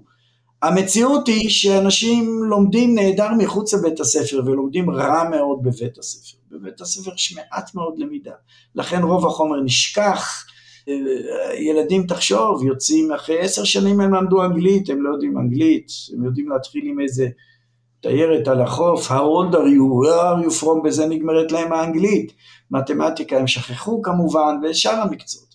ולכן בית הספר הוא מקום מאוד לא יעיל. בין השאר, משום שהוא מרסק את התודעה של התלמידים, משום שהוא בנוי באמת על משטר תעשייתי בירוקרטי, שעה זאת, שעה זאת, שעה זאת, שעה זאת. ואת הבעיה הזאת באה לפתור תוכנית, אוקיי, גם אם לא במודע, אבל לפחות היא עושה את זה בפועל, ש... שקוראים לה ביג היסטורי, היסטוריה גדולה. זו תוכנית לימודים מדהימה, הכי מדהימה שפותחה אי פעם לדעתי, שפיתח אותה אחד בשם דויד קריסטיאן, הוא התחיל אותה בסוף השנות ה-80 של המאה הקודמת, ושמה הוא, דיוויד קריסטיאן, בעזרתו של ביל גייטס, שמימן את כל הכלים הדיגיטליים של התוכנית, הוא אמר בואו נלמד ילדים את ההיסטוריה הגדולה ביותר שבה אפשר, מהמפץ הגדול עד העתיד. והוא חילק את ה-14 מיליארד שנים האלה לשמונה תחנות, שמונה סיפי מעבר, בכל תחנה קורה משהו דרמטי, שבו בעצם ההוויה קופצת לרמת מורכבות חדשה. בעצם אתה יכול להסתכל על כל היקום מאז הנקודה הסינגולרית עד ימינו כקוסמוס וגם ככדור הארץ וגם כחיים אנושיים שהמאפיין המרכזי הוא קפיצה לרמת מורכבות מורכבת, מתוחכמת יותר. ועכשיו, כאשר ילדים ילמדו את כל ה-14 מיליארד שנים האלה וימקמו כל אירוע אנושי ולא אנושי בתוך הסכמה הענקית הזאת, התודעה שלהם תתחם, היא תודעה מרוסקת שלומדת הרבה מקצועות שאין קשר ביניהם, אוקיי, ושכל קצב הלימודים מותנה באיזה שעון שרירותי כזה שמפסיק אותם כל 45 דקות, הם ילמדו פה משהו אחיד, סיפור גדול, הכי גדול שבאפשר, יוכלו למקם, לעשות המון פעילויות, לתקשר עם ילדים בחוץ לארץ, לעבוד עם כלים דיגיטליים מתוחכמים ולא פחות חשוב, אולי הכי חשוב, להתגייס להצלת כדור הארץ. כי רק כשאתה, מעיין בכדור הארץ שלנו, אמרנו סטיבה שילם על זה 55 מיליון דולר כדי לראות את כדור הארץ מבחוץ, הוא לא צריך, שיקרא את הספר של דויד קריסטיאן שיצא לו מזמן בידיעות ספרים ונקרא היסטוריה גדולה וזה יחסוך לו, הספר יעלה לו 98 שקלים במקום להוציא 55 מיליון דולר והוא יוכל להסתכל לא רק על כדור הארץ מבחוץ אלא על היקום מבחוץ. ובספר הנפלא הזה באמת אתה מקבל את הסיפור הגדול ביותר האפשרי ובסוף הוא מגייס אותך לשלב תשע. לסף מעבר מספר 9, זה הסף שבו אנחנו נמצאים, וזה להצלת החיים האנושיים והחיים בכלל על הכדור הקטן שלנו. כי רק מנקודת המבט הקוסמית הזאת, אתה מבין כמה כדור הארץ שלנו הוא נדיר וכמה הוא פגיע. התנאים שנוצרו פה שמאפשרים חיים של אטמוספירה, מים, אדמה, של כל המבנה האקולוגי, הם כל כך נדירים, עובדה שאנחנו לא מוצאים את זה בגלקסיה שלנו לפחות, הם כל כך נדירים והם כל כך שבירים, ואת השבירות אנחנו מרגישים היום, כך שאם האנושות, אם הילדים לא יתגייסו באיזשהו אופן להציל את החיים בכדור הארץ, באמצעים רדיקליים, עידן הקומפוסט ומחזור הבקבוקים נגמר, פה צריך לעשות מהלכים רדיקליים של שינוי דפוסי החיים שלנו, מה שכתבתי עליו במאמר אחר שלי, אז פה הם מגויסים באמצעות התמונה ה Big History הזה, הם מרגישים איזה חמלה על הכדורון הזה. הם פתאום אומרים, הלו, זכינו פה בפיס, מה זה בפיס? פיס הפייסים, זה כאילו אדם זכה, לא יודע, מיליון פעם באופן רצוף בטוטו. אם כן, יש פה תנאים כל כך נדירים, צריך לשמור עליהם. אז אני אומר, מה שעושה Big History, תוכנית הלימודים המדהימה הזאת, זה שהיא מאחדת את התודעה השבורה, נותנת לה סיפור, פתאום תבין את הסיפור. ואז גם כל הדיסציפלינות, עולות בתורן כדי לתרום את חלקם. למשל, כשאתה מדבר על המפץ הגדול, עובדת חזק הפיזיקה. 300 אלף שנים לאחר מכן נוצרים היסודות הראשונים, אתה עובר לכימיה. נוצר כדור הארץ שלנו לפני 4.5 מיליארד שנים, אתה עובר לגיאוגרפיה ולגיאולוגיה. עברת, נוצרים החיים, לפני uh, שלוש מיליארד שנים אתה, אתה עובר לביולוגיה, נוצר האדם לפני חמישה מיליון שנים או משהו, או חמישים מיליון שנה, אני כבר לא זוכר, חמש מיליון שנים, האדם נפרד מהפרימטים. אתה אומר הייחודיות של התוכנית הזאת היא שהיא מספרת את כל ההיסטוריה, נותנת לנו מבטים הרבה יותר גדולים רחבים, אבל מלמדת אותנו דיסציפלינות שונות לאורך ההתקדמות שלנו, ואז הלמידה היא הרבה יותר הוליסטית למי שמקשיב רגע ורוצה להבין את הייחודיות. זאת, זאת הייחודיות של התוכנית של התוכנית הזאת, נכון, פשוט נכון. לא להפריד דיסציפלינות שונות וללמד כל אחד uh, כיתום, אלא להביא את הכל ביחד בעצם ולהבין את ההיסטוריה לאורך הרוחב שלה ורוחבה ולאורכה. לפי, לפי ההתפתחות אה, של היקום. אבל יש לי שאלה פה שגם מעניינת, כלומר, אני ראיתי בספר שלך ובהתייחסויות שיש רק בית ספר אחד בישראל שאימץ בעמק חפר, אם אני לא טועה, שאימץ את התוכנית לימוד הזאת, ואם היא כל כך מדהימה ונפלאה והוליסטית וקסומה, למה אף אחד לא אימץ את זה פה בארץ?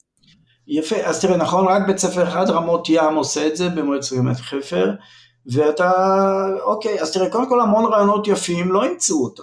זה של רעיון לא מאומץ על ידי אנשים רבים, זה עדיין לא אומר שהוא רעיון לא יפה, אני מצטט עוד ציטוט של ניטשה, ניטשה זה האדמו"ר שלי, שכתב פעם ככה, ריבוי הוא אמר חסידים לשיטה או לדעה איננו בגדר עדות נגדה. זאת אומרת, אם הרבה אנשים מאמינים במשהו זה לא בהכרח לא נכון, לרוב זה כנראה לא נכון.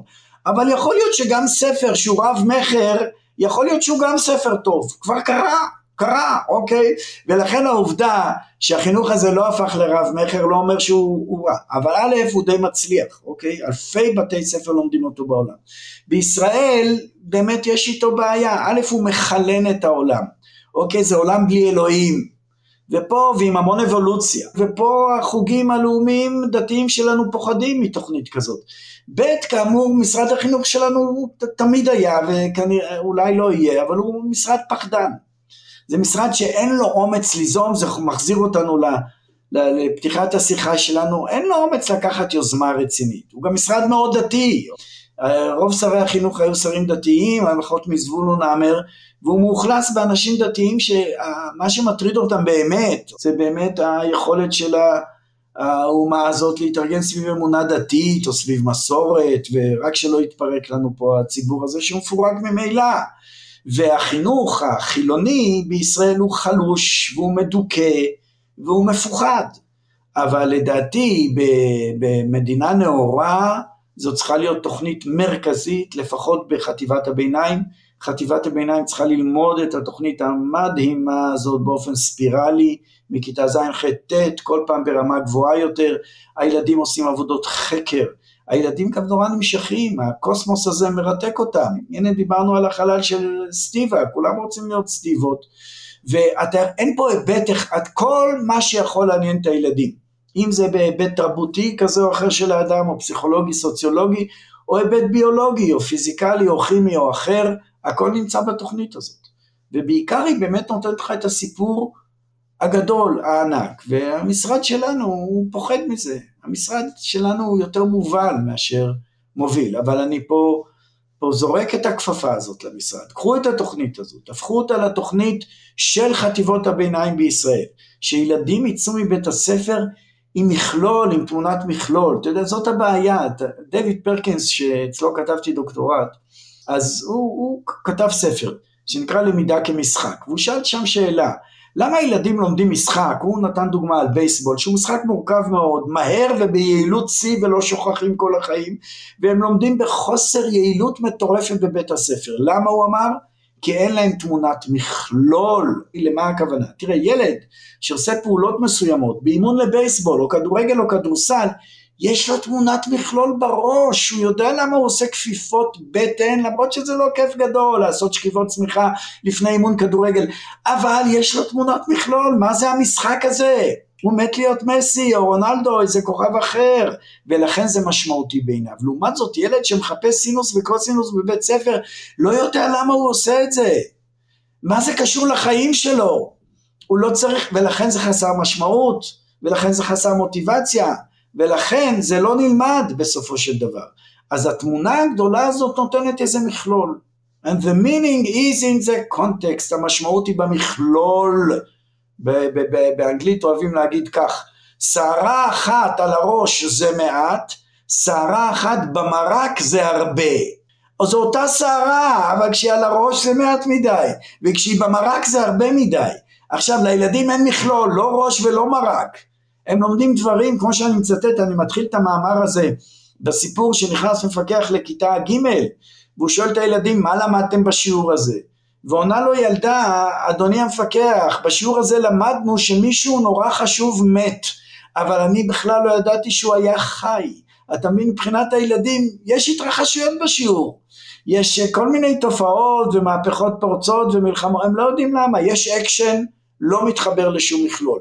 מה שעושה כאן דויד קריסטיאן וביל גייטס, מה שהם עושים, הם נותנים לילדים מכלול, וזה המכלול של כל המכלולים, וזה נהדר לדעתי, אבל עם משרד, אה, כמו שכבר אמרנו עליו, אטום, פחדן, אה, חסר דמיון, כמו שלנו, ועם uh, חברה כמו שלנו, תוכנית, היא תשתרש בסופו של דבר, אני מקווה. אבל כאמור, אילו אני שר חינוך, זו הייתה תוכנית חובה בכל חטיבות הביניים, שם אין בגרויות ו... ואפשר להשתולל קצת. אז המסר לכם, מי שהורים גם וגם מורים, מנהלים, קחו את התוכנית, תנסו ליישם אותה אצלכם בבתי הספר, תקראו יותר, תבינו יותר, אבל אני, הכל הכל נשמע, אני חושב שמי שמאזין לנו...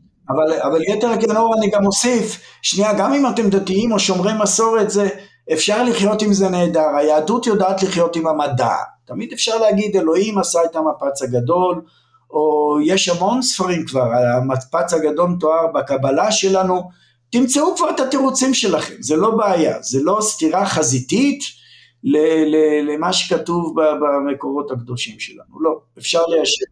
טיעונים, לא תירוצים, אז תמצאו את הטיעונים ותציגו אותם כמו שצריך. נכון, נכון, וזה, מה זה דת היום? זה רק למצוא טיעונים ופרשנויות שיוכלו להצדיק את קיומה.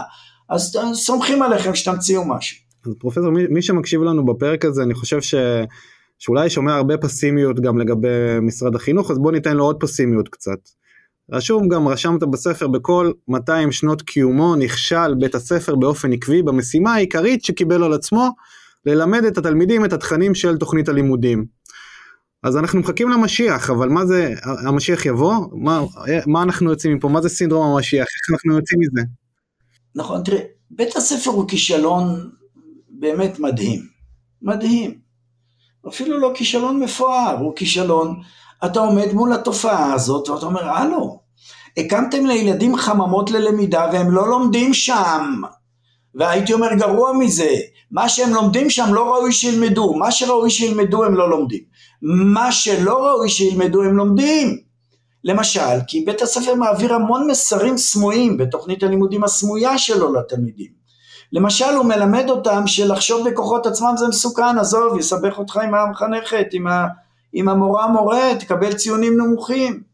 מלמדים אותם למשל שהם לא שווים הרבה, כי יש תמיד מעט מצטיינים שעושים חמש יחידות, רוב התלמידים יוצאים עם דימוי עצמי של אני בן אדם בינוני או חלש, ובני אדם הם במידה רבה מאוד תוצר של הדימוי העצמי שלהם, כך שתוכנית הלימודים הסמויה זה כל אותם מסרים לא מילוליים, שממש עוברים בתוך הסדירויות, בתוך דפוסי הפעולה של בית הספר, הם לעיתים קרובות הרסניים, ולכן אני אומר תסתכלו על בית הספר הזה, בואו נראה העסק לא עובד, עכשיו זה לא כך שיש שיתופת פלא, ו- ואני לא המשיח, אני לא שטיינר, אני לא אומר חבר'ה תקשיבו לי ותקבלו, לא נכון, אבל אני יודע, אבל אנחנו יודעים מה צריך לעשות, כמה דברים צריך לעשות.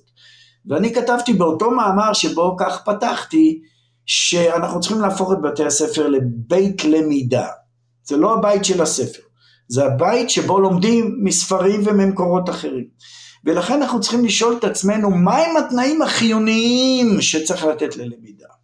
ואז אני הולך עמוק יותר ואומר שביסודו של דבר השאלה היא, היא שאלת המוטיבציה. אני מצטט שם את טרל בל שהיה שר החינוך של ריגן שאמר יש שלושה דברים חשובים בחינוך מוטיבציה, מוטיבציה ומוטיבציה. העסק קם ונופל על מוטיבציה, אם לילדים אין מוטיבציה ללמוד את מה שמלמדים אותם ואין להם הם לא ילמדו אותם, או הם לא ילמדו אותם.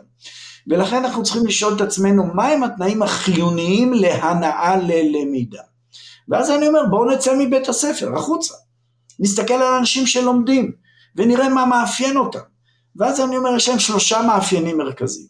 מאפיין מרכזי אחד זה שהם חווים את מה שהם עושים כתולדה של בחירה שלהם. לא יכולה, אוקיי, להופיע מוטיבציה פנימית, אותנטית, אוטונומית ללמידה, אם אני חווה את הדברים ככפויים עליי, אוקיי? ולכן אנחנו צריכים לתת המון בחירה לילדים, הוא צריך לחוות את זה שהוא בחר במתמטיקה או מוזיקה. להגדיל את מרחבי הבחירה. הדבר השני, אני אומר, זה מה שמאפיין את האנשים שלומדים מבחוץ, זה שהלמידה משמעותית בעיניהם, אוקיי? זה משמעותי בעיניי. אני לומד כי אני רוצה להיות מישהו, משהו, אוקיי? ולכן אה, שם הבאתי את הדוגמה הזאת של אה, מדויד פרקיץ, של למידה כמכלול, אוקיי? אני יודע למה אני לומד את מה שאני לומד, זה משתלב בתוכנית החיים שלי. אנשים, אני אומר, הם תוכניות חיים מהלכות. כל אחד מאיתנו יש לו תוכנית חיים. גם ילדים יש להם תוכנית חיים. היא פחות מובהקת, פחות אה, מנוסחת מהתוכניות החיים שלנו, יש שם תוכנית חיים. ולכן זה משולב בתוכנית החיים שלי. והדבר השלישי זה באמת העניין של האינטליגנציות המרובות של גרדנר, או של כל מושג אחר. כלומר, אנשים לומדים היטב משום שהם מממשים את הכישורים הייחודיים שלהם. אדם עוסק בספורט כי יש לו כישרון, יש לו אינטליגנציה גופנית תנועתית.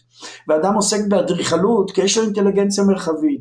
והוא עוסק במתמטיקה כי יש לו אינטליגנציה מתמטית, או במוזיקה כי יש לו אינטליגנציה מוזיקלית. מבחינתי זה שמות קוד. היום זה באופנה להסתער על תיאוריות האינטליגנציות המרובות של גרדנר, אז אה, נעזוב את זה. אבל התובנה הבסיסית שלו סופר חשובה. לאנשים יש פרופילים שונים.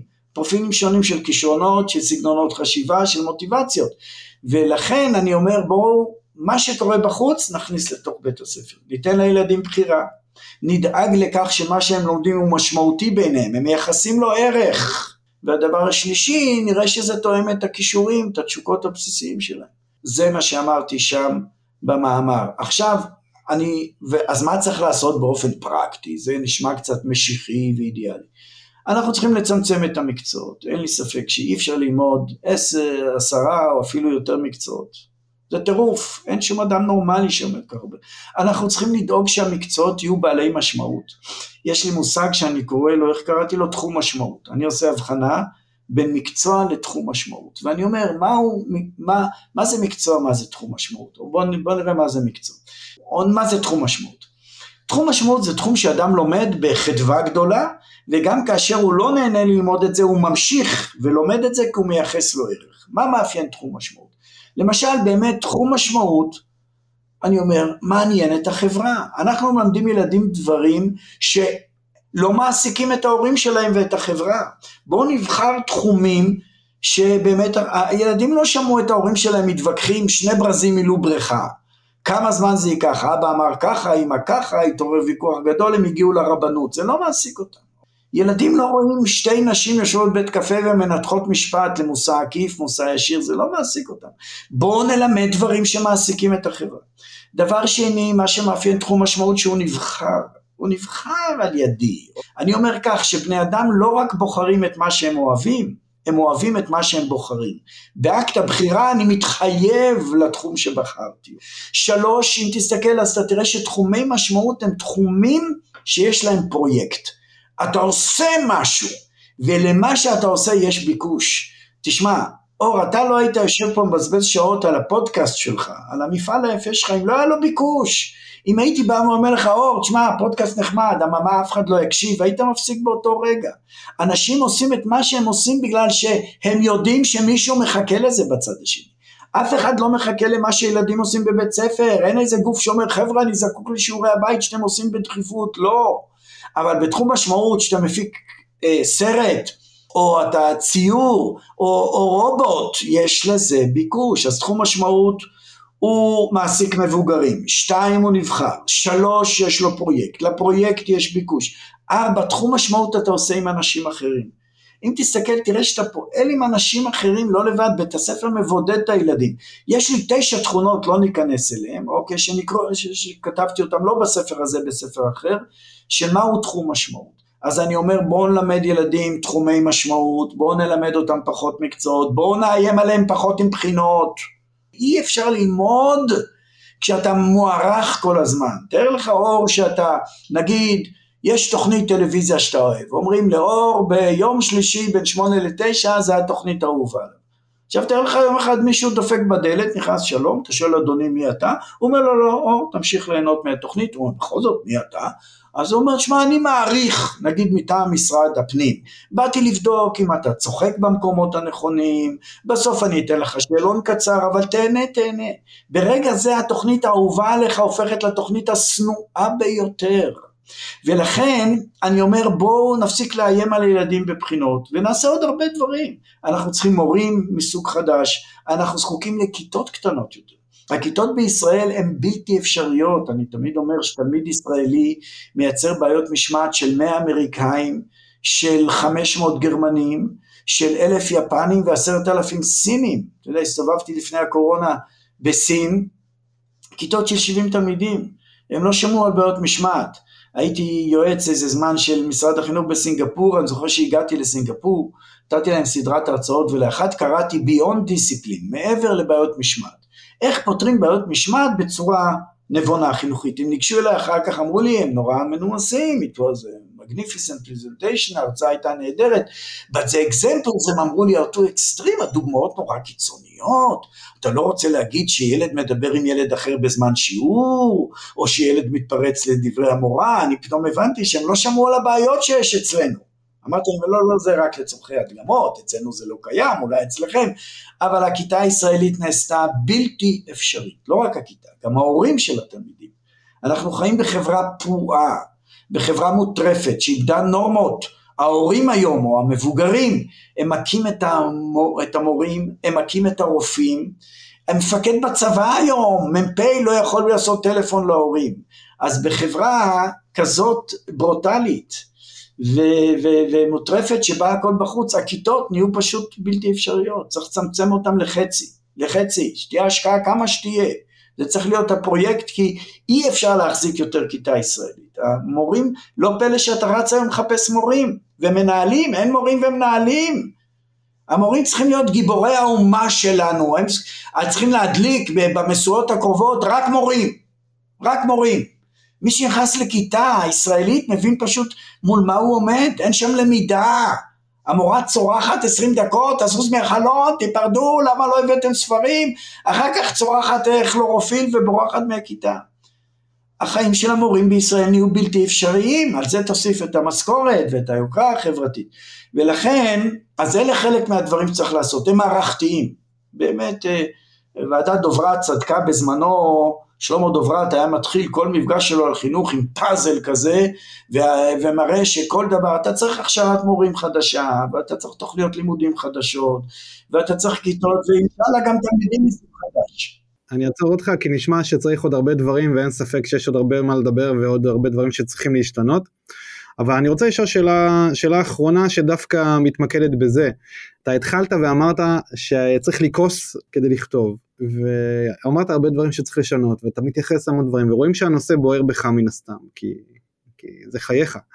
אבל על מה אתה הכי כועס? מה הדבר האחד שאתה הכי כועס עליו? תראה, באופן כללי אני כועס על, ה, על מה שקורה בבתי הספר. אני אף פעם לא הייתי פילוסוף של ספרייה. אני תמיד בשטח. התחלתי כמורה, ואני עובד מאז עם בתי ספר צמוד. אני נכנס לכיתות, אני מסתכל על בתי הספר, והלב נשבר, הלב נשבר. אגב, לעיתים קרובות לא, הוא לא נשבר תמיד על דברים רעים. אני רואה את מעט הלמידה, את חוסר היעילות, את, ה, את uh, מלחמת הגבורה של המורים והמנהלים בכיתות.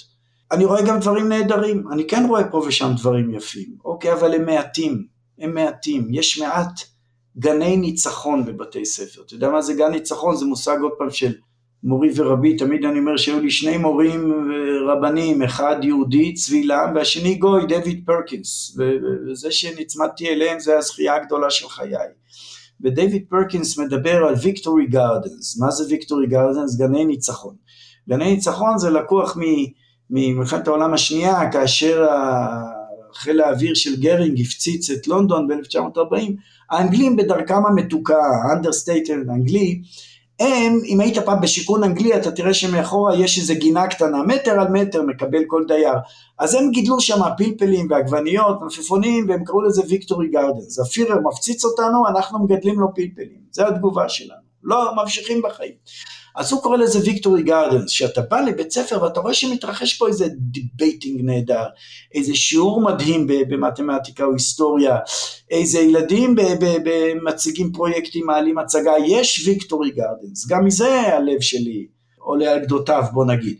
אבל אני לא כועס, אני, אני נשמע לך כועס אולי כדי לתדלק את השיחה בינינו, כמו שאול ליבוביץ', אבל אני צר לי, צר לי על זה שאנחנו לוקחים באמת אנשים בפרק החיים הכי חשוב שלהם, הכי חשוב.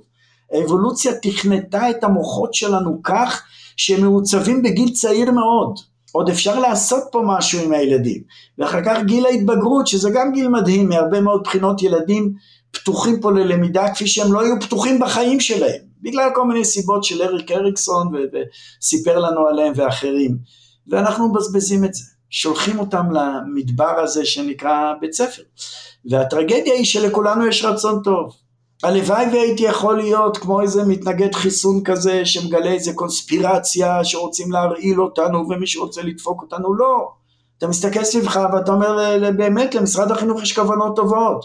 והוא עושה עבודה קשה וכמובן למנהלים ולמורים אבל משהו כאן לא עובד ומה שמתסכל אותי אם תרצה באמת מרגיז אותי שאין לנו מספיק דמיון ותעוזה להמציא איזושהי סביבת חינוך חדשה לכן אגב כתבתי את הספר, שני ספרים שלי לפני הספר הנוכחי, יצא ספר שנקרא כיצד לתכנן סביבה חינוכית בשישה צעדים המדריך. שם ניסיתי לתת לאנשי חינוך אסטרטגיה, איך מתכננים סביבות חינוך חדשות. בסביבות חינוך חדשות הן כאלה גני ילדים, בתי ספר יסודיים, על יסודיים, תנועות נוער, מכללות ואוניברסיטאות. איך לחשוב על זה באופן אסטרטגי. ואני מחכה ש, שבאמת אה, יצוצו לנו. המוסדות החדשים האלה, וקיוויתי לראות אותם בימי חיי, יכול להיות שלא, ויכול להיות שאני אתווסף לשורה של אה, רפורמטורים מובסים, אני אומר תסתכלו על בתי הקברות, אתם תראו מלא אנשים עם חזון חינוכי ש... שקברו את בית הספר בספרים שלהם, אבל הוא קבר אותם בפועל, אוקיי? שופרים שם אנשים נהדרים, כמו לב טולסטוי למשל, ברטרנד ראסל, או, או איוון איליץ' ורבים אחרים שבאמת דמיינו סביבות חינוך חדשות, אני אצטרף אליהם כפי הנראה, אבל בסופו של דבר אין לי ספק ש, שבית הספר יצטרך להתחלף. האיום הישיר עליו זה בעיות המשמעת, והאיום העקיף עליו זה העובדה שהוא לא פונקציונלי יותר, או לא פונקציונלי מספיק, בוא נגיד, בחברות, בכלכלת הידע שלנו ובחברות הדמוקרטיות שלנו. צריך לסיים באיזה משפט אופטימי, זה יקרה, אני אומר זה יקרה, בסופו של דבר דברים מתרחשים, דווקא יש משהו טוב בזה, שלא באיזה מהפכה דרמטית, זה יתרחש בדרך של אבולוציה, אנחנו, וישראל הפכה, הנה לך דבר אופטימי לסיום, אנחנו לא רק start-up uh, nation, אנחנו educational start-up nation, יש פה המון יזמות חינוכית. שאתה לא מוצא במקומות אחרים בעולם. פה מתחת לכל עץ רענן אתה תראה איזה קבוצה של הורים, אנשי חינוך לשעבר, יזמים, שמנסים לתכנן את בית הספר החדש, ו- ומתוך זה יצא, אגב לא בית ספר אחד, לא יהיה פתרון אחד אולטימטיבי, אבל יצאו סביבות חינוך חדשות, מתאימות יותר לערכים שלנו ולאתגרים שלנו. זהו. תודה פרופסור על, ה, על השיחה המרתקת, uh, תודה גם על הנימה האופטימית בסוף, אני דווקא רציתי להוסיף עוד איזה, עוד איום אחד, אתה יודע זה כמו ההמצאה של הכסף, התחלנו להאמין בכסף כי אנחנו האמנו בכסף אז הוא קיים ויש לו ערך, אבל uh, כי אנחנו נתנו לו לחתיכת נייר הזאת ערך, הרי אי אפשר לאכול כסף, אי אפשר uh, לעשות איתו שום דבר מועיל חוץ מלהחליף איתו משהו כי מישהו אחר מאמין שיש לו ערך. אז נקווה שנמשיך להאמין שלחינוך יש ערך, כי אחרת עוד מעט אולי אף אחד לא ירצה לשלוח לבית הספר את הילדים שלו, נכון, אתה צודק. כי הוא אה, יבין שאין להם שום, אה, שום ערך. אז אני מקווה, ש... אני חושב שזה היום אולי הכי גדול דווקא אה, בשנים הקרובות. נכון, אתה צודק, נכון, גם על זה כתבתי שבאמת ערכו של החינוך הוא באמת תולדה בין סובייקטיבית של הרבה אנשים מאמינים בחינוך, הם האמינו בחינוך, החינוך היה הצלחה גדולה מבחינה היסטורית, בתי הספר זה המצאה כבירה, אוקיי? אבל עכשיו האמון הזה ש... והערך שמייחסים לחינוך הולך ומתערער וזה צריך להביא אותנו אל, ה... אל חינוך טוב יותר, לא אל החינוך החדש, לחינוך טוב יותר שכנראה יבוא לידי ביטוי במסגרות חינוך שונות ומעניינות. אז אני, אני רק אגיד עוד משהו רגע לסיום, אני מודה לך שוב שהסכמת להתארח בפרק השני. זה כבוד גדול הוא לי. אה, מי שקרא גם את הספרים שלך וקרא את המאמרים שלך יודע למה אני מתכוון, כן, אני, אני אומר לפרופסור הרפז בצורה אישית ולא אוף זה רקורד, אבל אני אגיד את זה לרקורד שהוא המדונה של עולם החינוך, ומדונה זה גם מסגיר את הגיל שלי נראה לי קצת, אה, למי שמכיר, אבל הוא באמת אושייה וכל מה שהוא אומר הוא מדבר לעניין, אה, ואני חושב גם שכל מה שהוא כתב והרבה מההצעות שלו הן נפלאות ומרחיבות דעת, וגם כל שיחה איתך היא מרחיבה דעת. אה, וגם בגלל זה יצא לי, כמו שאמרתי וגם התחלתי ואמרתי את זה, הספר האחרון שלו קראתי אותו ביומיים תוך כדי שאני כל פעם זורק הערות לאשתי מהציטוטים מהספר ו- וצוחק בקול רם כן? ספר אה, אה, ספר מה שנקרא מקצועי של עולם החינוך של עולם הלמידה ואני יושב וצוחק ו- ומשתף את אשתי אז אני באמת ממליץ שתיקחו תקנו, תקנו אותו. מחשבות לא חינוכיות חיפוש בגוגל מזמינים את זה במיידיות וזה מגיע תוך יומיים הביתה זה מה שקרה לי והספקתי לקרוא אותו ביומיים גם. אני מאוד ממליץ תפתחו את הדעת תפתחו את הראש תקראו את הספר הזה של פרופסור רפז וגם את הספרים האחרים. ו- ואני אשים את הכישורים גם לספר הזה וגם לספרים האחרים שמאוד מומלץ ובנימה בנימה אופנית כל מה שאתם צריכים זה לגעת בילד אחד ושיניתם עולם ומלואו כן? אז אה, אה, אנחנו דיברנו הרבה מקרו. אתם צריכים להסתכל במיקרו על הילדים שלכם ועל התלמידים שלכם ושיהיה לכם חג שמח זה הוקלט בפסח אז חג שמח לכולם ותודה לך פרופסור הרפז שוב. אני חושב שאתה חייב להמשיך לעשות ולכתוב כמה שיותר, אה, וזה סופר קריטי שתמשיך להפיץ את מה שאתה עושה, כמו שאמרת, לא עושים את מה שעושים אם אין לזה ביקוש, אז אני מניח, אני מקווה לעוד ספרים, אה, ותודה רבה. תודה אור, תודה על המילים החמות ועל המפעל הפודקאסט היפה שלך והתרומה שלך ללמידה בעולמות שונים משלי, אבל לא פחות חשובים, אולי יותר. תודה, אה, תודה ולהתראות ונתראה בפרק הבא. רעב לידע, פודקאסט בו אור דניאל מביא נגיסי ידע בעולמות הלמידה, הטכנולוגיה והיזמות. לומדים מארכיטקט למידה שעשה קריירה מללמוד. הצטרפו לחוויה שלא רק תעשיר את חייכם, אלא גם תיתן לכם את הידע, כלים, כישורים ומיומנויות להצלחה. מי שלומד, גם נהנה וגם מצליח. תוכן מבית learntech.co.il